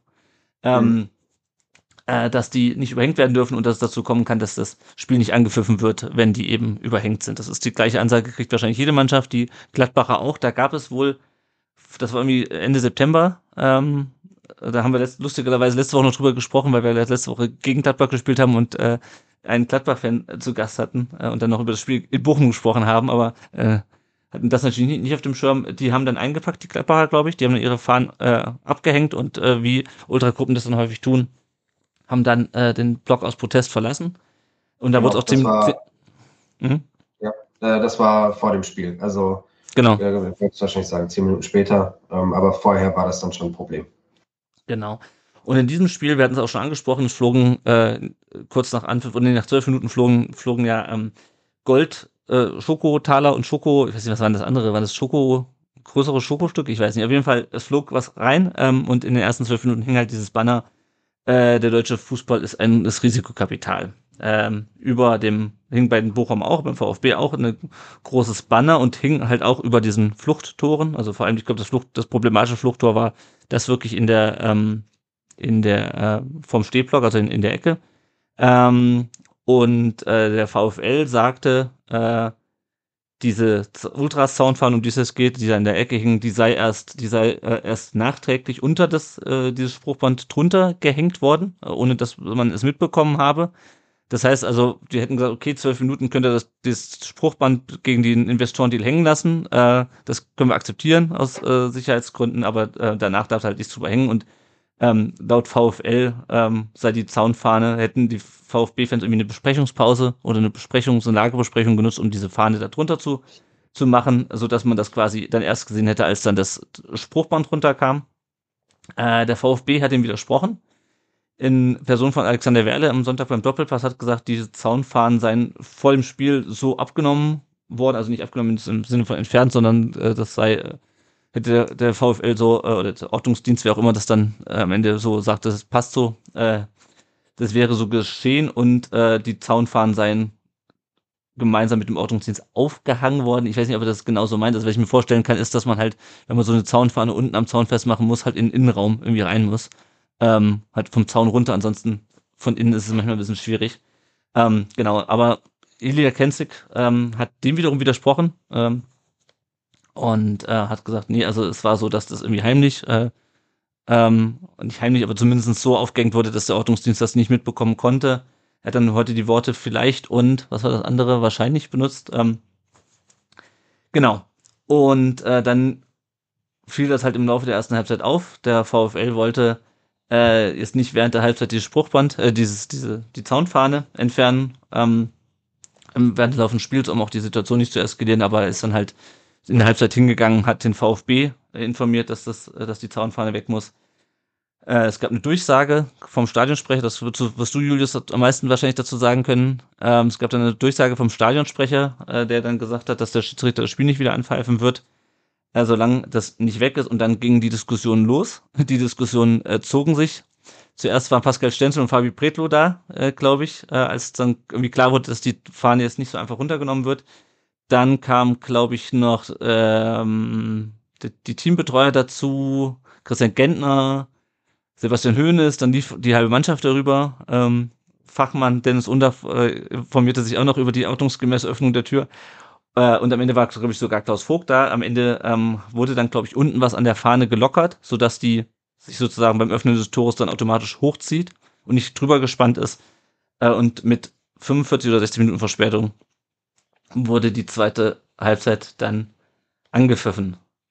Habe ich was vergessen aus eurer Sicht? Vielleicht Moritz erstmal aus, aus Bochumer Sicht. Ist irgendwas, habe ich irgendwas falsch dargestellt oder unvollständig dargestellt? Oder hast du noch irgendwie was gelesen? Ich habe auch beim Philipp Rentsch, den wir ja vor dem Spiel interviewt haben, noch viel gelesen auf seinem, ähm, auf seinem Blog. Ähm, fällt dir noch was ein, was man noch ergänzen müsste zu dem Sachverhalt erstmal, ohne es erstmal zu bewerten, jetzt aber erstmal nur, was die, was die Fakten angeht?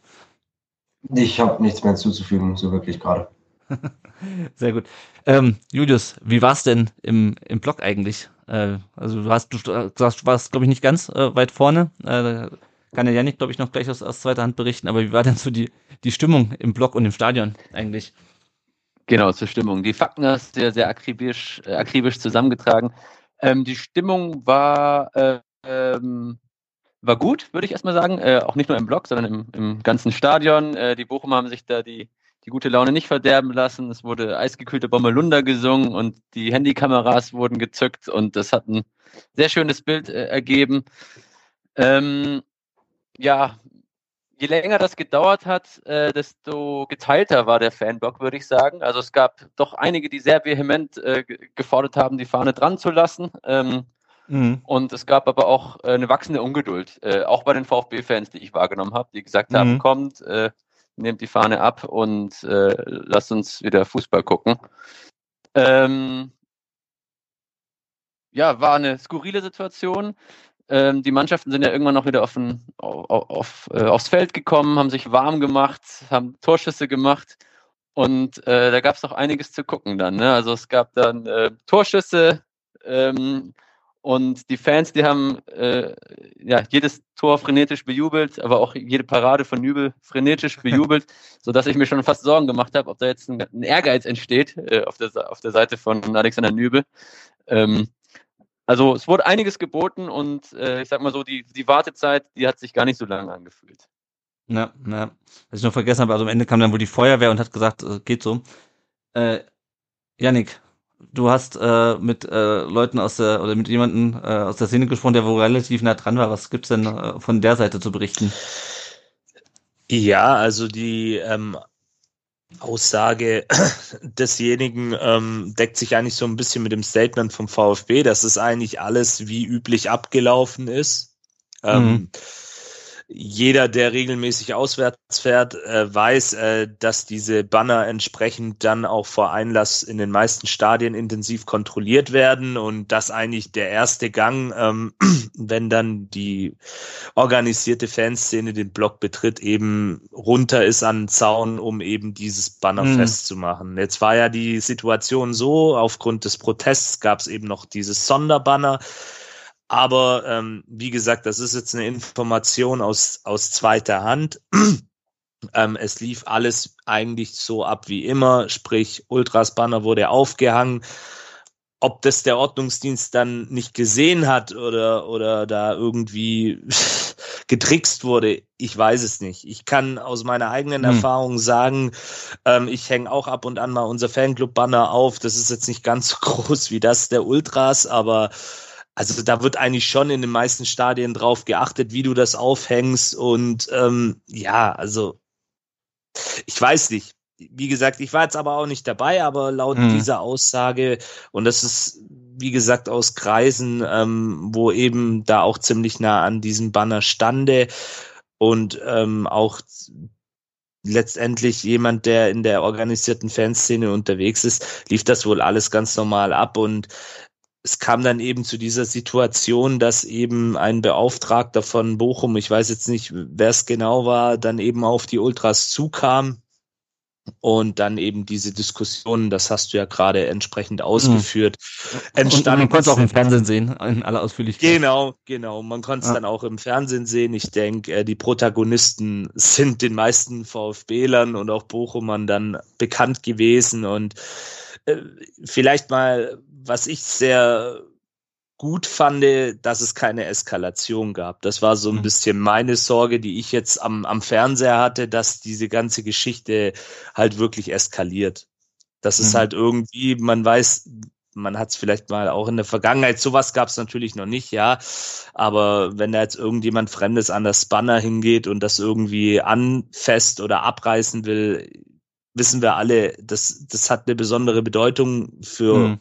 Ultras auf der ganzen Welt, also es ist ja nicht nur beim VfB so, sondern überall, ähm, dass diese Banner eine entsprechende Bedeutung haben. Ja, also wie gesagt, ich kann nur das sagen, ähm, dass es wohl äh, normal abgelaufen ist, dass entsprechend das Banner dann auch aufgehangen worden ist. Die Person konnte mir mhm. jetzt nicht im Detail oder wollte es mir vielleicht auch nicht sagen, wie dieses Aufhängen vonstatten gegangen ist, aber auch ich kenne den Gästeblock in Bochum, der ist relativ eng, der ist relativ übersichtlich auch. Also da stehen auch in der Regel immer ein paar Securities, die da auch drauf achten, unten sowie auch an den Seiten. Deswegen kann ich es mir beim besten Willen nicht vorstellen, dass da mhm. irgendwie, aber wir wissen es naja, nicht. Also, wir, wir, waren halt nicht dabei. Also, genau, also, wir waren nicht dabei. Na, ähm, also bei mir geht es in eine ähnliche Richtung. Ich kann es mir normalerweise nicht vorstellen, dass man unbemerkt eine Zaunpfanne unter eine andere Zaunpfanne drunter friemelt. Das ist schon relativ kompliziert, ja. aber wie gesagt, wir, wir waren nicht dabei. Ich habe so ein bisschen das Gefühl, ähm, also die Faninfo, die habe ich jetzt nicht gelesen, aber ich gehe mal davon aus, dass sie sowohl den den Ultras Ich habe sie gelesen. Ich, ja, ja. ich habe sie gelesen. Also genau. dieser Satz ist auch tatsächlich ähm, drin, dass wenn markiert. fett markiert, also ja. den kann man tatsächlich nicht übersehen.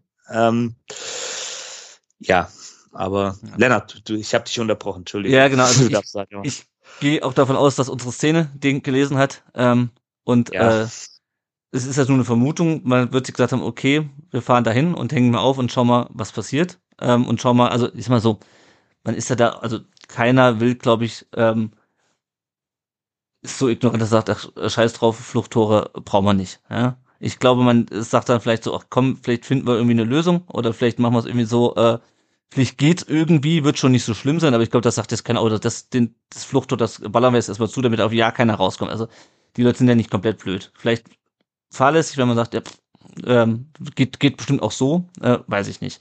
Also ich hatte das Gefühl, und ich war ja auch echt schon in Bochum einige Male, also irgendwie hat's vorher und ich meine jetzt nicht zwischen den Vereinen, sondern vorher im Stadion muss irgendwie an der Kommunikation gehabert haben, weil ich habe das deswegen war ich so überrascht am Samstag. Ich habe das noch nie erlebt, dass äh, dann zur Halbzeit ein Banner plötzlich abgenommen werden muss, was die ganze Zeit da hängt und dass da irgendwie vorher irgendwie also ich habe schon erlebt, dass vorher Sachen abgehängt werden müssen, sei es jetzt aus Sicherheitsgründen oder weil irgendjemand gesagt hat, also das Spruchband dürfte jetzt nicht hängen. Ähm, aber dass es dann dass dann vorher nicht schon geklärt wurde. Bei gegen Gladbach, äh, Moritz, um die auch mal wieder reinzuholen, die Diskussion, der war ja dann vorher wohl die Diskussion, wo denn die, wo denn die Gladbacher dann gegangen sind. Also, keine Ahnung, ich kann es mir, ich kann es mir irgendwie nicht erklären, dass das von allen Beteiligten nicht irgendwie vorher äh, schon geklärt wurde. Ähm, wie ist deine, wie ist deine Sicht so auf die, auf diese ganze Situation aus Bochumer Sicht? Ähm, also ich finde, äh, erstmal, weil wir jetzt gerade den Sicherheitsdienst angesprochen mhm. haben und Janik, auch du äh, den Sicherheitsdienst angesprochen hast, der ist in Bochum schon seit Jahren ein Thema. Ähm, das sind teilweise irgendwelche Schüler, die sich da was dazu verdienen, ähm, mhm. die gar nicht über alles informiert sind. Wir hatten dann letztes Jahr ähm, die Thematik, dass man nicht mit äh, Gästebekleidung in den Heimbereich darf, gerade bei so Spielen gegen Dortmund und Schalke. Mhm. Und äh, da hat dann wohl irgendwer den Sicherheitsdienst da gefragt, ja, wie kontrolliert ihr das denn eigentlich? Und dann haben die gesagt, ja, die Info kam gar nicht an uns ran. Also Mhm. irgendwo ist dann ein Kommunikationsproblem, was du ja auch dann äh, hervorgehoben hast nochmal auf Twitter ähm, beim VfL. Und ich gehe mal davon aus, dass halt wirklich dieses Banner eventuell aufgehangen wurde, als halt gerade die Personen, die verantwortlich sind, nicht da waren. Aber mir kann halt keiner erzählen, dass nicht irgendjemand anders im Stadion ist, gerade vom Sicherheitsdienst, dass niemand das gesehen hat. Mhm. Ähm, ich glaube halt einfach, dass die sich in dem Moment, die haben nicht darüber nachgedacht, dass das nicht geht. Von den verantwortlichen Personen war niemand da und dann muss man auch sich als VfL mal fragen, vielleicht haben wir da irgendwie ein Problem mit dem Sicherheitsdienst, wenn sich auch schon die eigenen Fans seit Jahren beschweren. Ähm, auf der anderen Seite, äh, ja, ist ja auch das, wie jetzt schon gesagt, das war äh, sehr deutlich zu lesen. Ähm, gut, wie das jetzt gegen Gladbach war, äh, das muss nicht überall angekommen sein. Das war jetzt auch nicht so groß Thema. Ich weiß nicht, inwieweit da irgendwie Szenen intern sowas rumgeht, dass gesagt wird, ja, hier in Bochum, da muss man aufpassen. So kenne ich mich da nicht mit aus. Aber äh, es war, gab halt schon mal die Thematik und auch dann weiß man es auch, äh, dass es eigentlich, also was da passieren könnte. Ähm, dass man jetzt dann in der Halbzeit nicht unterbrochen hat, finde ich eigentlich auch ganz gut, auch im Hinblick darauf, eine Eskalation zu vermeiden. Dementsprechend dann auch kann ich nur zustimmen, äh, während der langen Halbzeitpause, dass das so besonnen war. Ähm, ich habe zwischenzeitlich auch befürchtet, dass sich das da jetzt gleich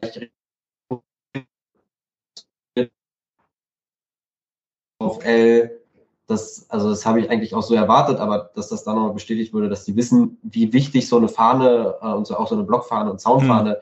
in der Fankultur ist, da muss man ja auch sagen, da haben andere Leute nicht so dieses Verständnis dafür, was man so gelesen hat, von wegen, reißt die doch einfach ab, äh, schneidet die durch, warum kommt da niemand, der das abreißt, äh, kann da nicht mal die Polizei irgendwas machen? Ja, also was dann passiert, ist uns allen klar. B guckt sich das jetzt auch nochmal an. Mhm. Da bin ich recht gespannt, was da herauskommt.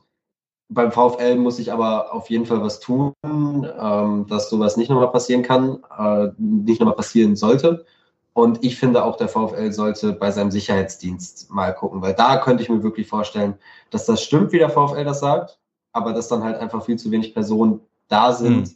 die sowas, also die erstmal auch darüber Bescheid wissen, dass Mhm. da keine äh, Fahne hängen darf.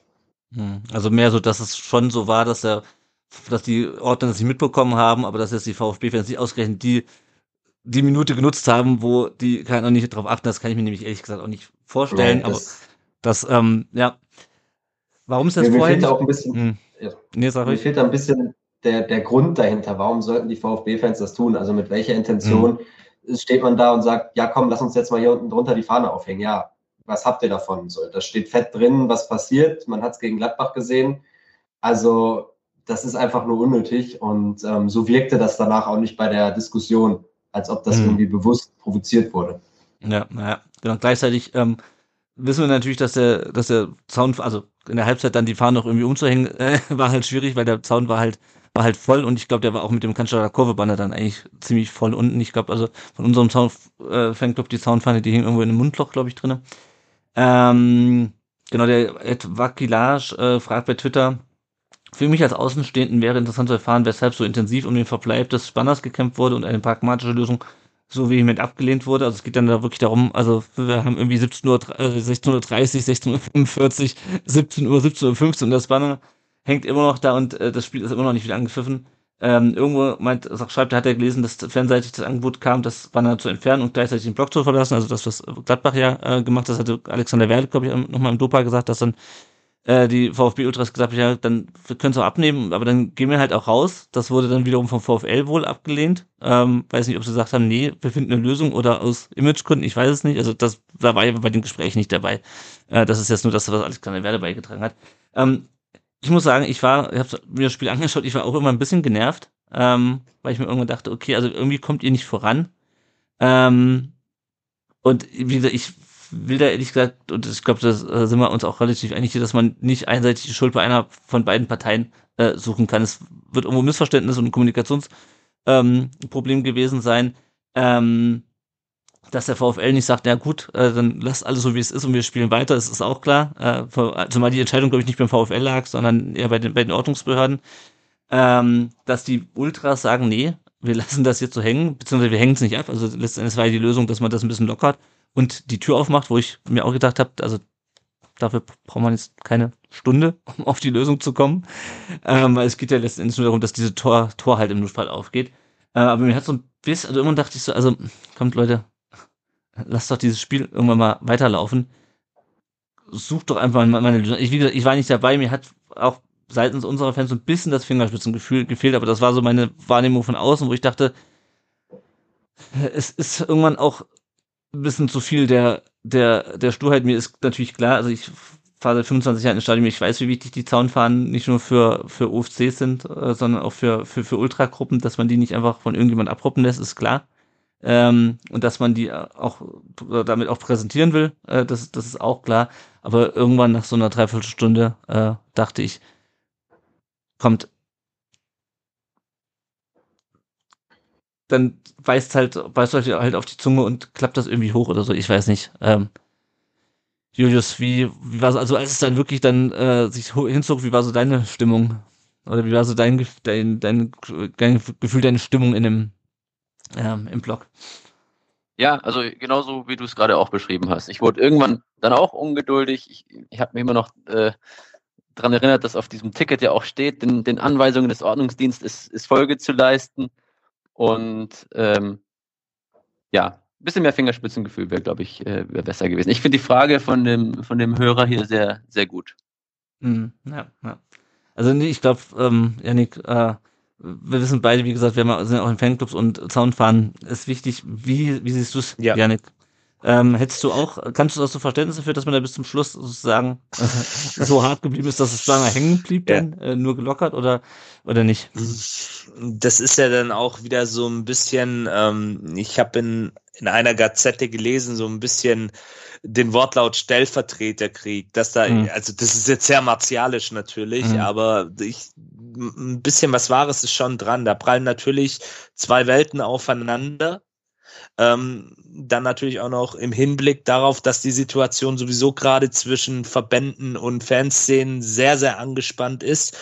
Ähm, ja, nochmal, alle, die wir hier heute Abend sitzen, wissen das, was es bedeutet und äh, vielleicht auch nochmal auf die Frage von unserem Hörer einzugehen. Ja, diese Fahnen haben eine Bedeutung. Die sind mehr als einfach nur äh, schmuckes Beiwerk. Die werden in mühevoller Arbeit handgemalt in der Regel und existieren auch schon seit sehr, sehr vielen Jahren. Also diese Fahne, um die es da ging, die hängt boah, Lennart, ist, lass mich jetzt nichts Falsches sagen, aber die ist schon sehr, sehr lange am Start. E also, ewig und drei Tage, ja, ja, ja. Also das ist wirklich was sehr Emotionales auch. Und ähm, ich habe eben auch die Vermutung, dass da einfach seitens des VfLs ein bisschen das Fingerspitzengefühl gefehlt hat. Natürlich als Fernsehzuschauer, da bist du dann auch in einer komfortablen Situation. Ja, ja klar. Willst dann natürlich weiter ähm, ich muss Abendessen hier, Leute. Ja, ja, genau.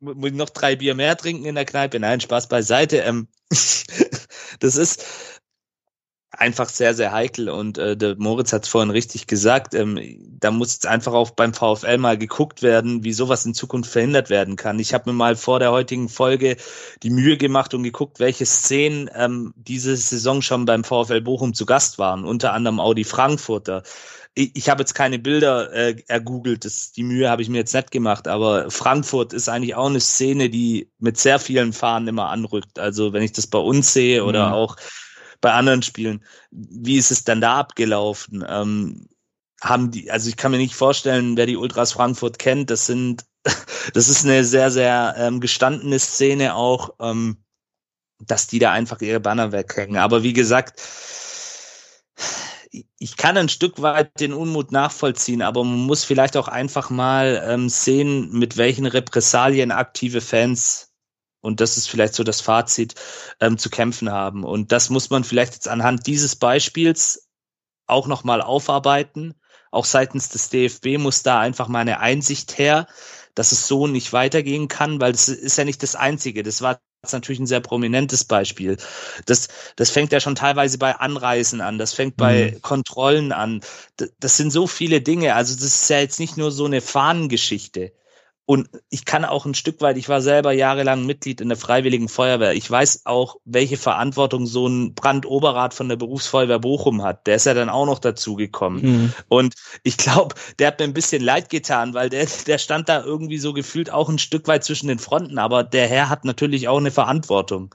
Weil wenn genau. da nachher was passiert, wird's für ihn auch eng. Deswegen Klar, also wir wollen alle, nicht, wir wollen alle nicht, wir wollen alle nicht sowas erleben wie wie Sheffield, äh, Hillsborough oder ne? Hillsborough oder so. Ja. Genau, das ist gar keine Frage. Aber ein bisschen mehr gegenseitiges Verständnis, ein Stück weit dann auch eine bessere Kommunikation, nicht nur in Form von Faninfos, die schriftlich rausgehen, die aber vielleicht auch nicht unbedingt äh, jede aktive Fanszene liest. Also ja, nee, nee, nee, also du kannst mit Sicherheit davon ausgehen, dass die, dass sie die gesehen haben. Also ja, aber spätestens, Lennart, spätestens der Christian Schmidt würde ihn nochmal gesagt haben, Leute, denkt dran, äh, Zaun fahren. Also Ja, aber vielleicht vor Ort, ähm, was ich dazu sagen ja, ja. wollte, dass es mhm. vor Ort einfach eine bessere Kommunikation gibt. Ja. Weil du weißt doch selber, Lennart, wie es ist, wenn du als aktive Fanszene irgendwo einrückst mit einer entsprechenden Mannzahl. Dann hat natürlich wissen die ähm, Verantwortlichen, da müssten wir jetzt aber, das finde ich jetzt schwierig auch zu diskutieren, weil da müssten wir jetzt mhm. wirklich jemanden vielleicht von der entsprechenden Gruppierung auch hier haben. Mhm. Aber einfach ein bisschen mehr die Kommunikation optimieren, ein bisschen mehr auch klare Regeln an solchen Standorten wie jetzt in Bochum schaffen. Und ähm, was mich jetzt tatsächlich auch noch erstaunt hat, ist, dass irgendwie Schüler im, am Gästebereich stehen oder Studenten, die das als 5-Euro-Job machen oder 1-Euro-Job oder wie auch immer.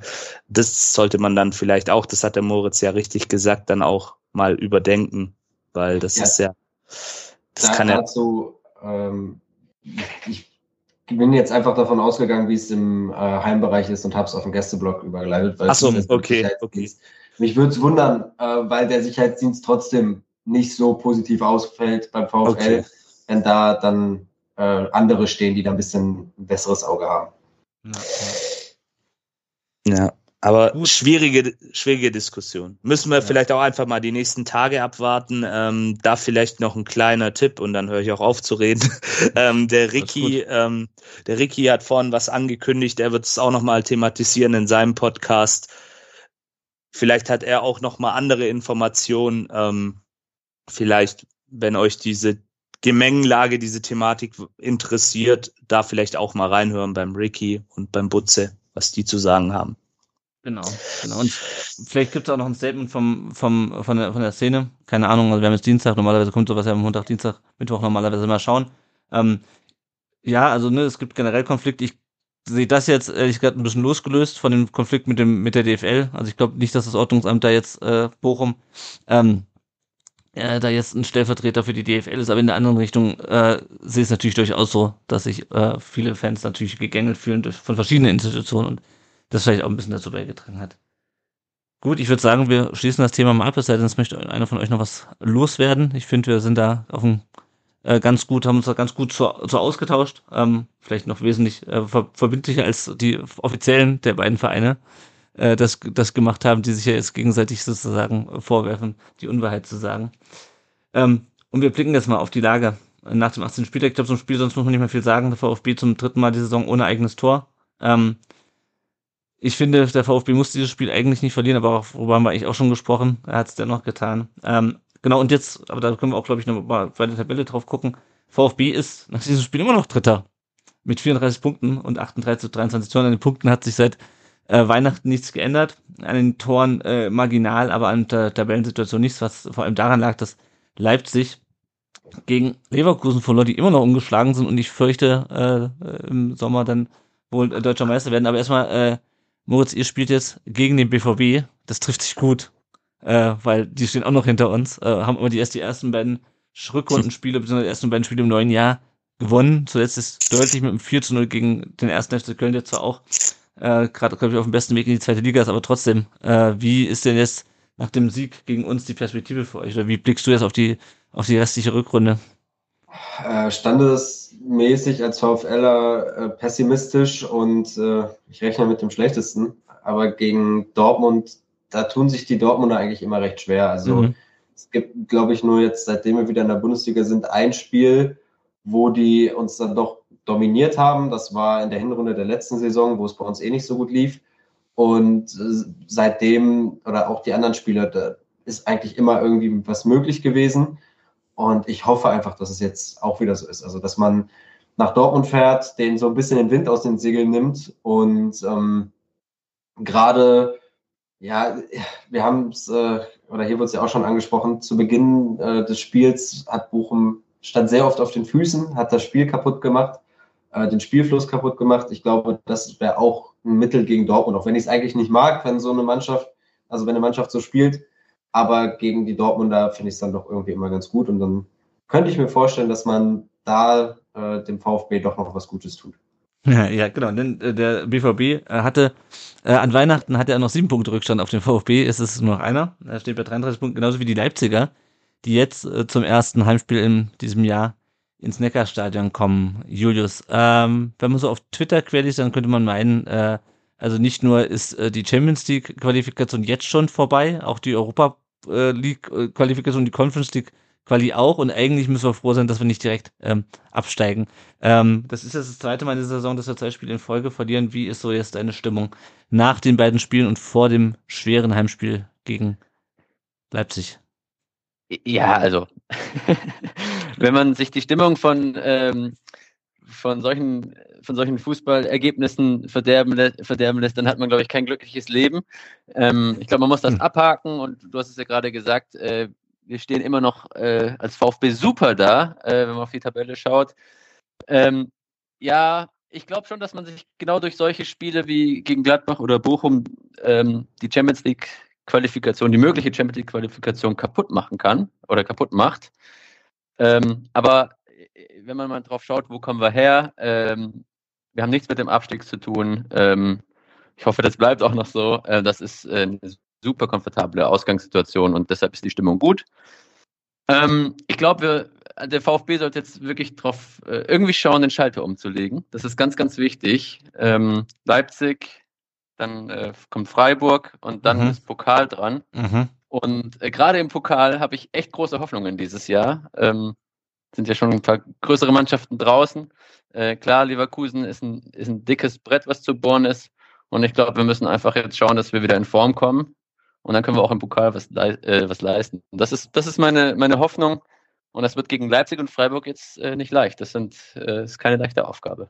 Ja, also insofern, also ne, das ist mein, wir haben jetzt in, wir haben jetzt Januar und das war gerade der 18. Spiel, da mich ärgert halt ein bisschen, weil ähm, ich freue mich immer noch über jeden, jeden Punktgewinn äh, und jeden, äh, jeden Punktgewinn, der unser Konto weiter, unser Punktekonto weiter auffüllt. Ähm, Gladbach habe ich schon so ein bisschen damit gerechnet, dass das schwierig werden könnte. Gegen Bochum hatte ich eigentlich mit dem Sieg gerechnet. Äh, und damit will ich jetzt nicht die Leistung der Bochumer oder die Stärke der Bochumer gering schätzen, äh, sondern einfach nach der Hinrunde, die wir gespielt haben, dachte ich, okay, die Mannschaft zeigt jetzt eine Reaktion. Auch das nicht so gute Gladbach-Spiel. Äh, Bochum hat Ausfälle, also da wusste ich natürlich noch nicht, dass Stöger ausfällt, aber ich wusste zumindest schon, dass Asano fehlt. Ähm, Bo Bochum ist natürlich stärker. Äh, als im, als im Hinspiel, weil äh, schwächer ging auch, glaube ich, kaum noch. Ich mein, äh, Moritz, weiß nicht, ob du mir widersprechen wirst, aber das Hinspiel ist auch schon relativ desolat vom VfL. Ähm, und ich hatte eigentlich schon damit gerechnet, dass wir dieses Spiel gewinnen, weil wir einfach die Möglichkeiten dennoch haben, ja, auch, auch wenn wir ähm, Gerassi jetzt äh, gerade nicht zur Verfügung haben. Und deswegen ärgert es mich ein bisschen, weil man hier nochmal Punkte hätte mitnehmen können, bevor es jetzt halt gegen Leipzig und gegen und gegen Freiburg geht. Ähm, ja, ich sehe es auch so, das wird schwierig, aber also mir würde beispielsweise schon eine, sehr, sehr gute Leistung und ein Unentschieden ist am, am Samstag reichen gegen Leipzig. Ich wehre mich natürlich auch nicht gegen Sieg, aber wir haben noch nie gegen Leipzig gewonnen, deswegen ähm, nehme ich, was ich kriegen kann. Was ganz interessant ist bei Leipzig, äh, die sind uns sportlich, was die Ergebnisse angeht, relativ ähnlich. Die sind jetzt, wie gesagt, Vierter mit 33 Punkten, 40 zu 21 Tore, äh, also hat zwei Tore mehr geschossen als wir, Zeit weniger kassiert aber auch da in der Spitzengruppe, äh, haben jetzt auch die letzten beiden Spiele verloren. Äh, gegen Frankfurt zu Hause, 0 zu 1, äh, direkt nach der nach äh, Jahresbeginn und jetzt in Leverkusen halt äh, 2 zu 3 verloren. Äh, vor Weihnachten haben sie nur 1 zu 1 gegen Bremen gespielt, das heißt, die stehen formmäßig noch schlechter da als wir. Ähm, bester Torschütze ist äh, Luis Openda mit zwölf Toren, dazu fünf Vorlagen. Äh, und der zweitbeste Scorer ist äh, Xavi Simons, äh, der ist aber gelb gesperrt am Samstag, interessanterweise, neun Vorlagen. Ähm, Amadou Haidara ist beim, äh, beim Afrika Cup mit Mali. Und ansonsten, wenn man sich die Statistiken anschaut, Ballbesitz, Passstatistik sind sie relativ weit vorne, genauso wie der VfB, schlagen, schlagen die zweitmeisten Flanken der Liga. Das ist natürlich ganz einfach knüpft mit dem Namen David Raum. Ähm, bei Laufwerten sind sie wie, VfB, der VfB nicht besonders weit vorne äh, in der Liga. Ähm, ja, die haben, ähm, die haben, glaube ich, die, äh, genau, die 40 Prozent der abgegebenen, abgegebenen Schüsse gehen auch aufs Tor. Der VfB, beim VfB sind 37 Prozent. Also die haben eine ähnliche, ähnlich starke Statistiken, gerade auch offensiv, wie der VfB. Die Frage ist nur, wer von beiden kann es am Wochenende ähm, auf, den, auf den Platz bringen. Ähm, ja, Janik, was, was meinst du? Ähm, also das, in der Vergangenheit hast du die Statistiken angeschaut und hast gesagt, um Himmels Willen, äh, die sind uns ja. haushoch, haushoch überlegen. Ähm, wenn wir jetzt dreimal die Statistiken, wo natürlich auch nicht die äh, die Form der letzten Spiele berücksichtigt ist, sondern natürlich die ganze Saison, ähm, brennt uns da nicht viel von denen. Siehst du, dass wir dieses Spiel ohne Niederlage beenden oder vielleicht sogar gewinnen? Also sagen wir es mal so, die Leipziger stehen natürlich auch unter einem enormen Druck. Die haben jetzt, du hast es ja gerade erwähnt, zwei, äh, äh zwei Siege, zwei Spiele verloren in Folge zwei Heimspiele auch. Ähm, waren, waren das beides Heimspiele? Stimmt, ja. Ja, ja, es waren beides Heimspiele, einmal gegen Frankfurt 0-1 und dann eben das Topspiel am vergangenen mhm. Samstag gegen Leverkusen. Habe ich mir dann auch mal angeguckt, war übrigens ein sehr unterhaltsames Spiel. Also egal wie man zu diesen beiden Vereinen steht, ich weiß, es ist sehr kontrovers, aber Fußball spielen, das können sie, beide. Und Dementsprechend, es wird ein schweres Spiel für den VfB werden, auch trotz dieser genannten Gemengelage, dass auch trotz der Sperre von äh, Xavi Simmons ist da immer noch genug Qualität auch vorhanden. Äh, Openda beispielsweise sehr, sehr guter Spieler. Ähm, auch, ähm, ich habe vorhin gelesen, Willi Orban könnte gegen den VfB sein Comeback feiern, ist auch ein mhm. wichtiger Spieler, wichtige Säule. Einer noch aus dieser, wenn man das so bei RB Leipzig sagen kann, alten Garde, in mhm. Anführungsstrichen. Mhm. Auch schon sehr, sehr lange im Verein.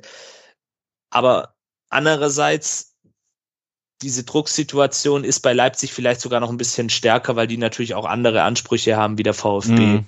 Klar sind beim VfB jetzt auch Begehrlichkeiten geweckt worden, keine Frage, aber bei Leipzig ist es dann doch nochmal anders und dementsprechend sehe ich die Chancen für Punkte höher und realistischer an zum jetzigen Zeitpunkt wie vielleicht zu einem anderen Zeitpunkt in der Saison. Mhm.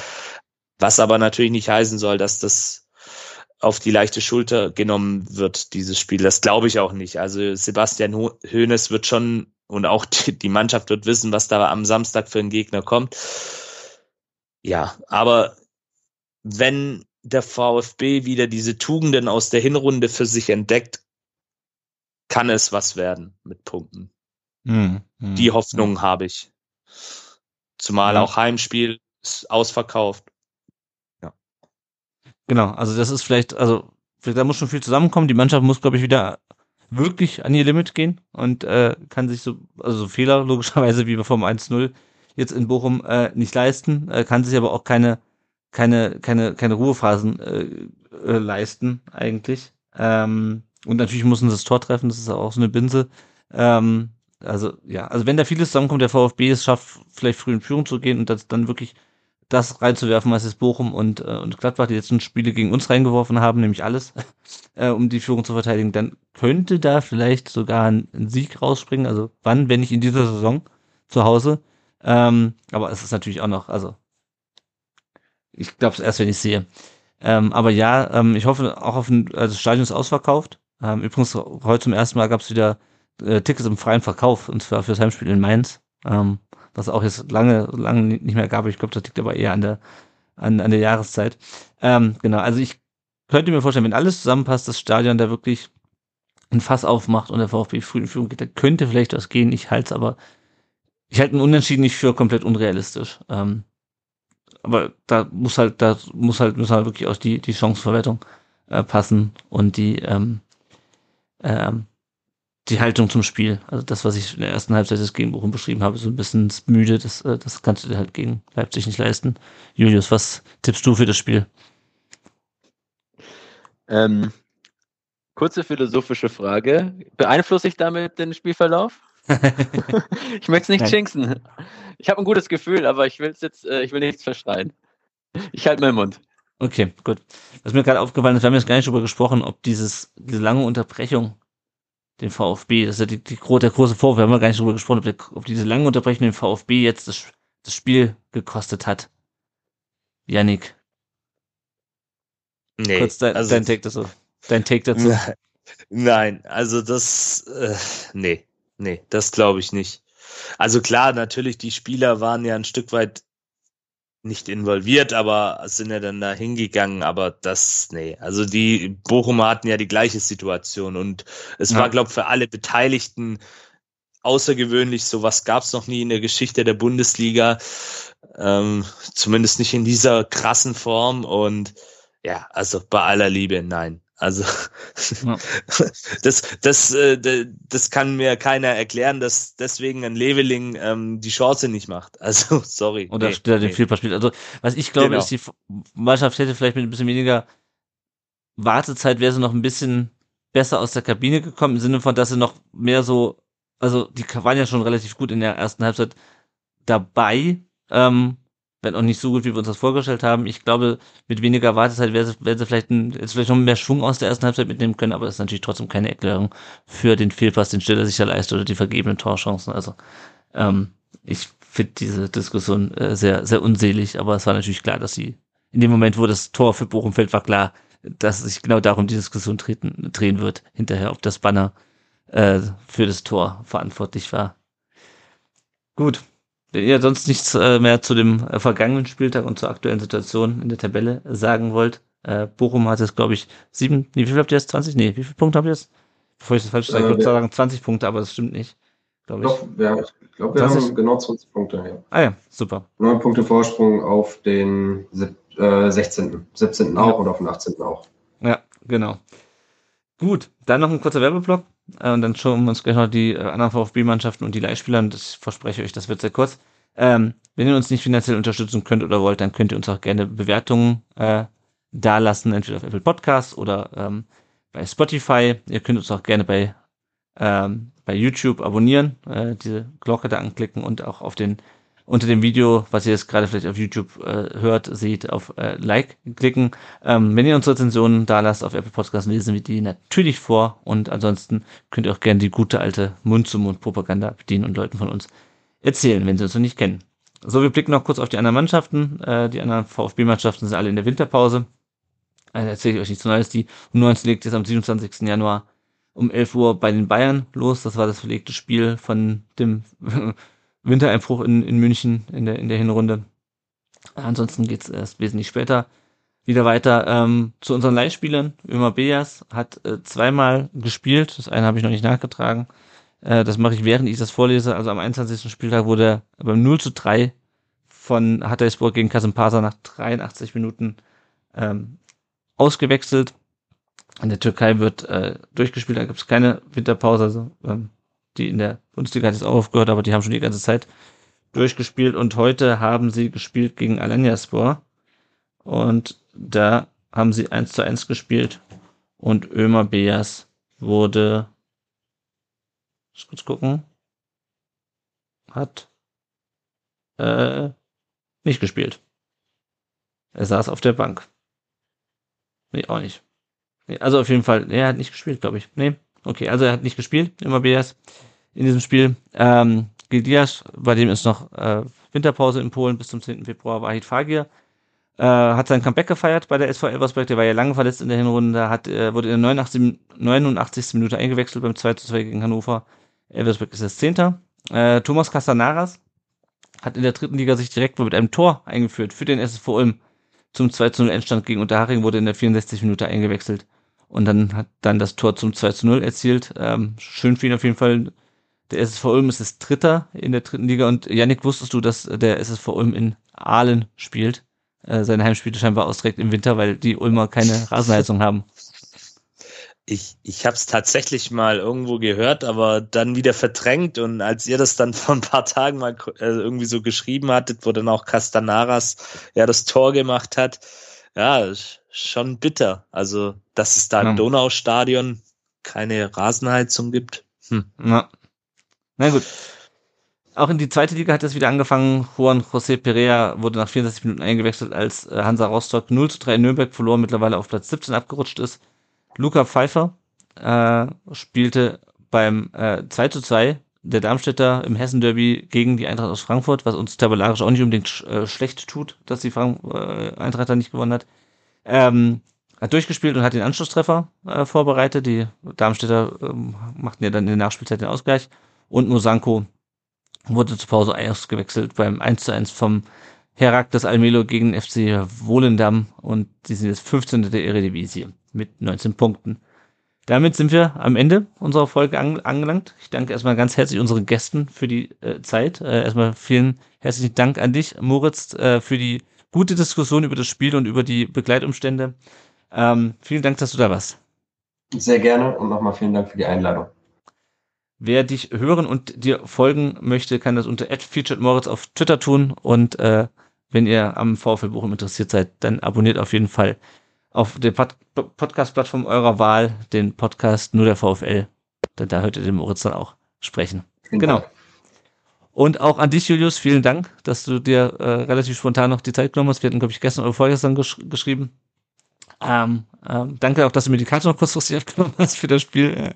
Es war sicherlich ein, ein unvergessliches äh, Erlebnis in mancher Hinsicht. Ähm, genau. Vielen Dank, dass du da warst. Ja, danke für die Einladung. Glück auf aus Bochum.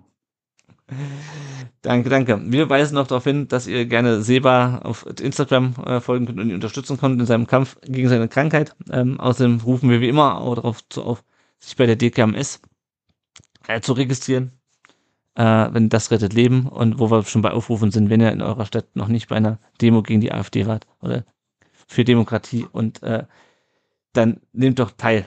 Einfach.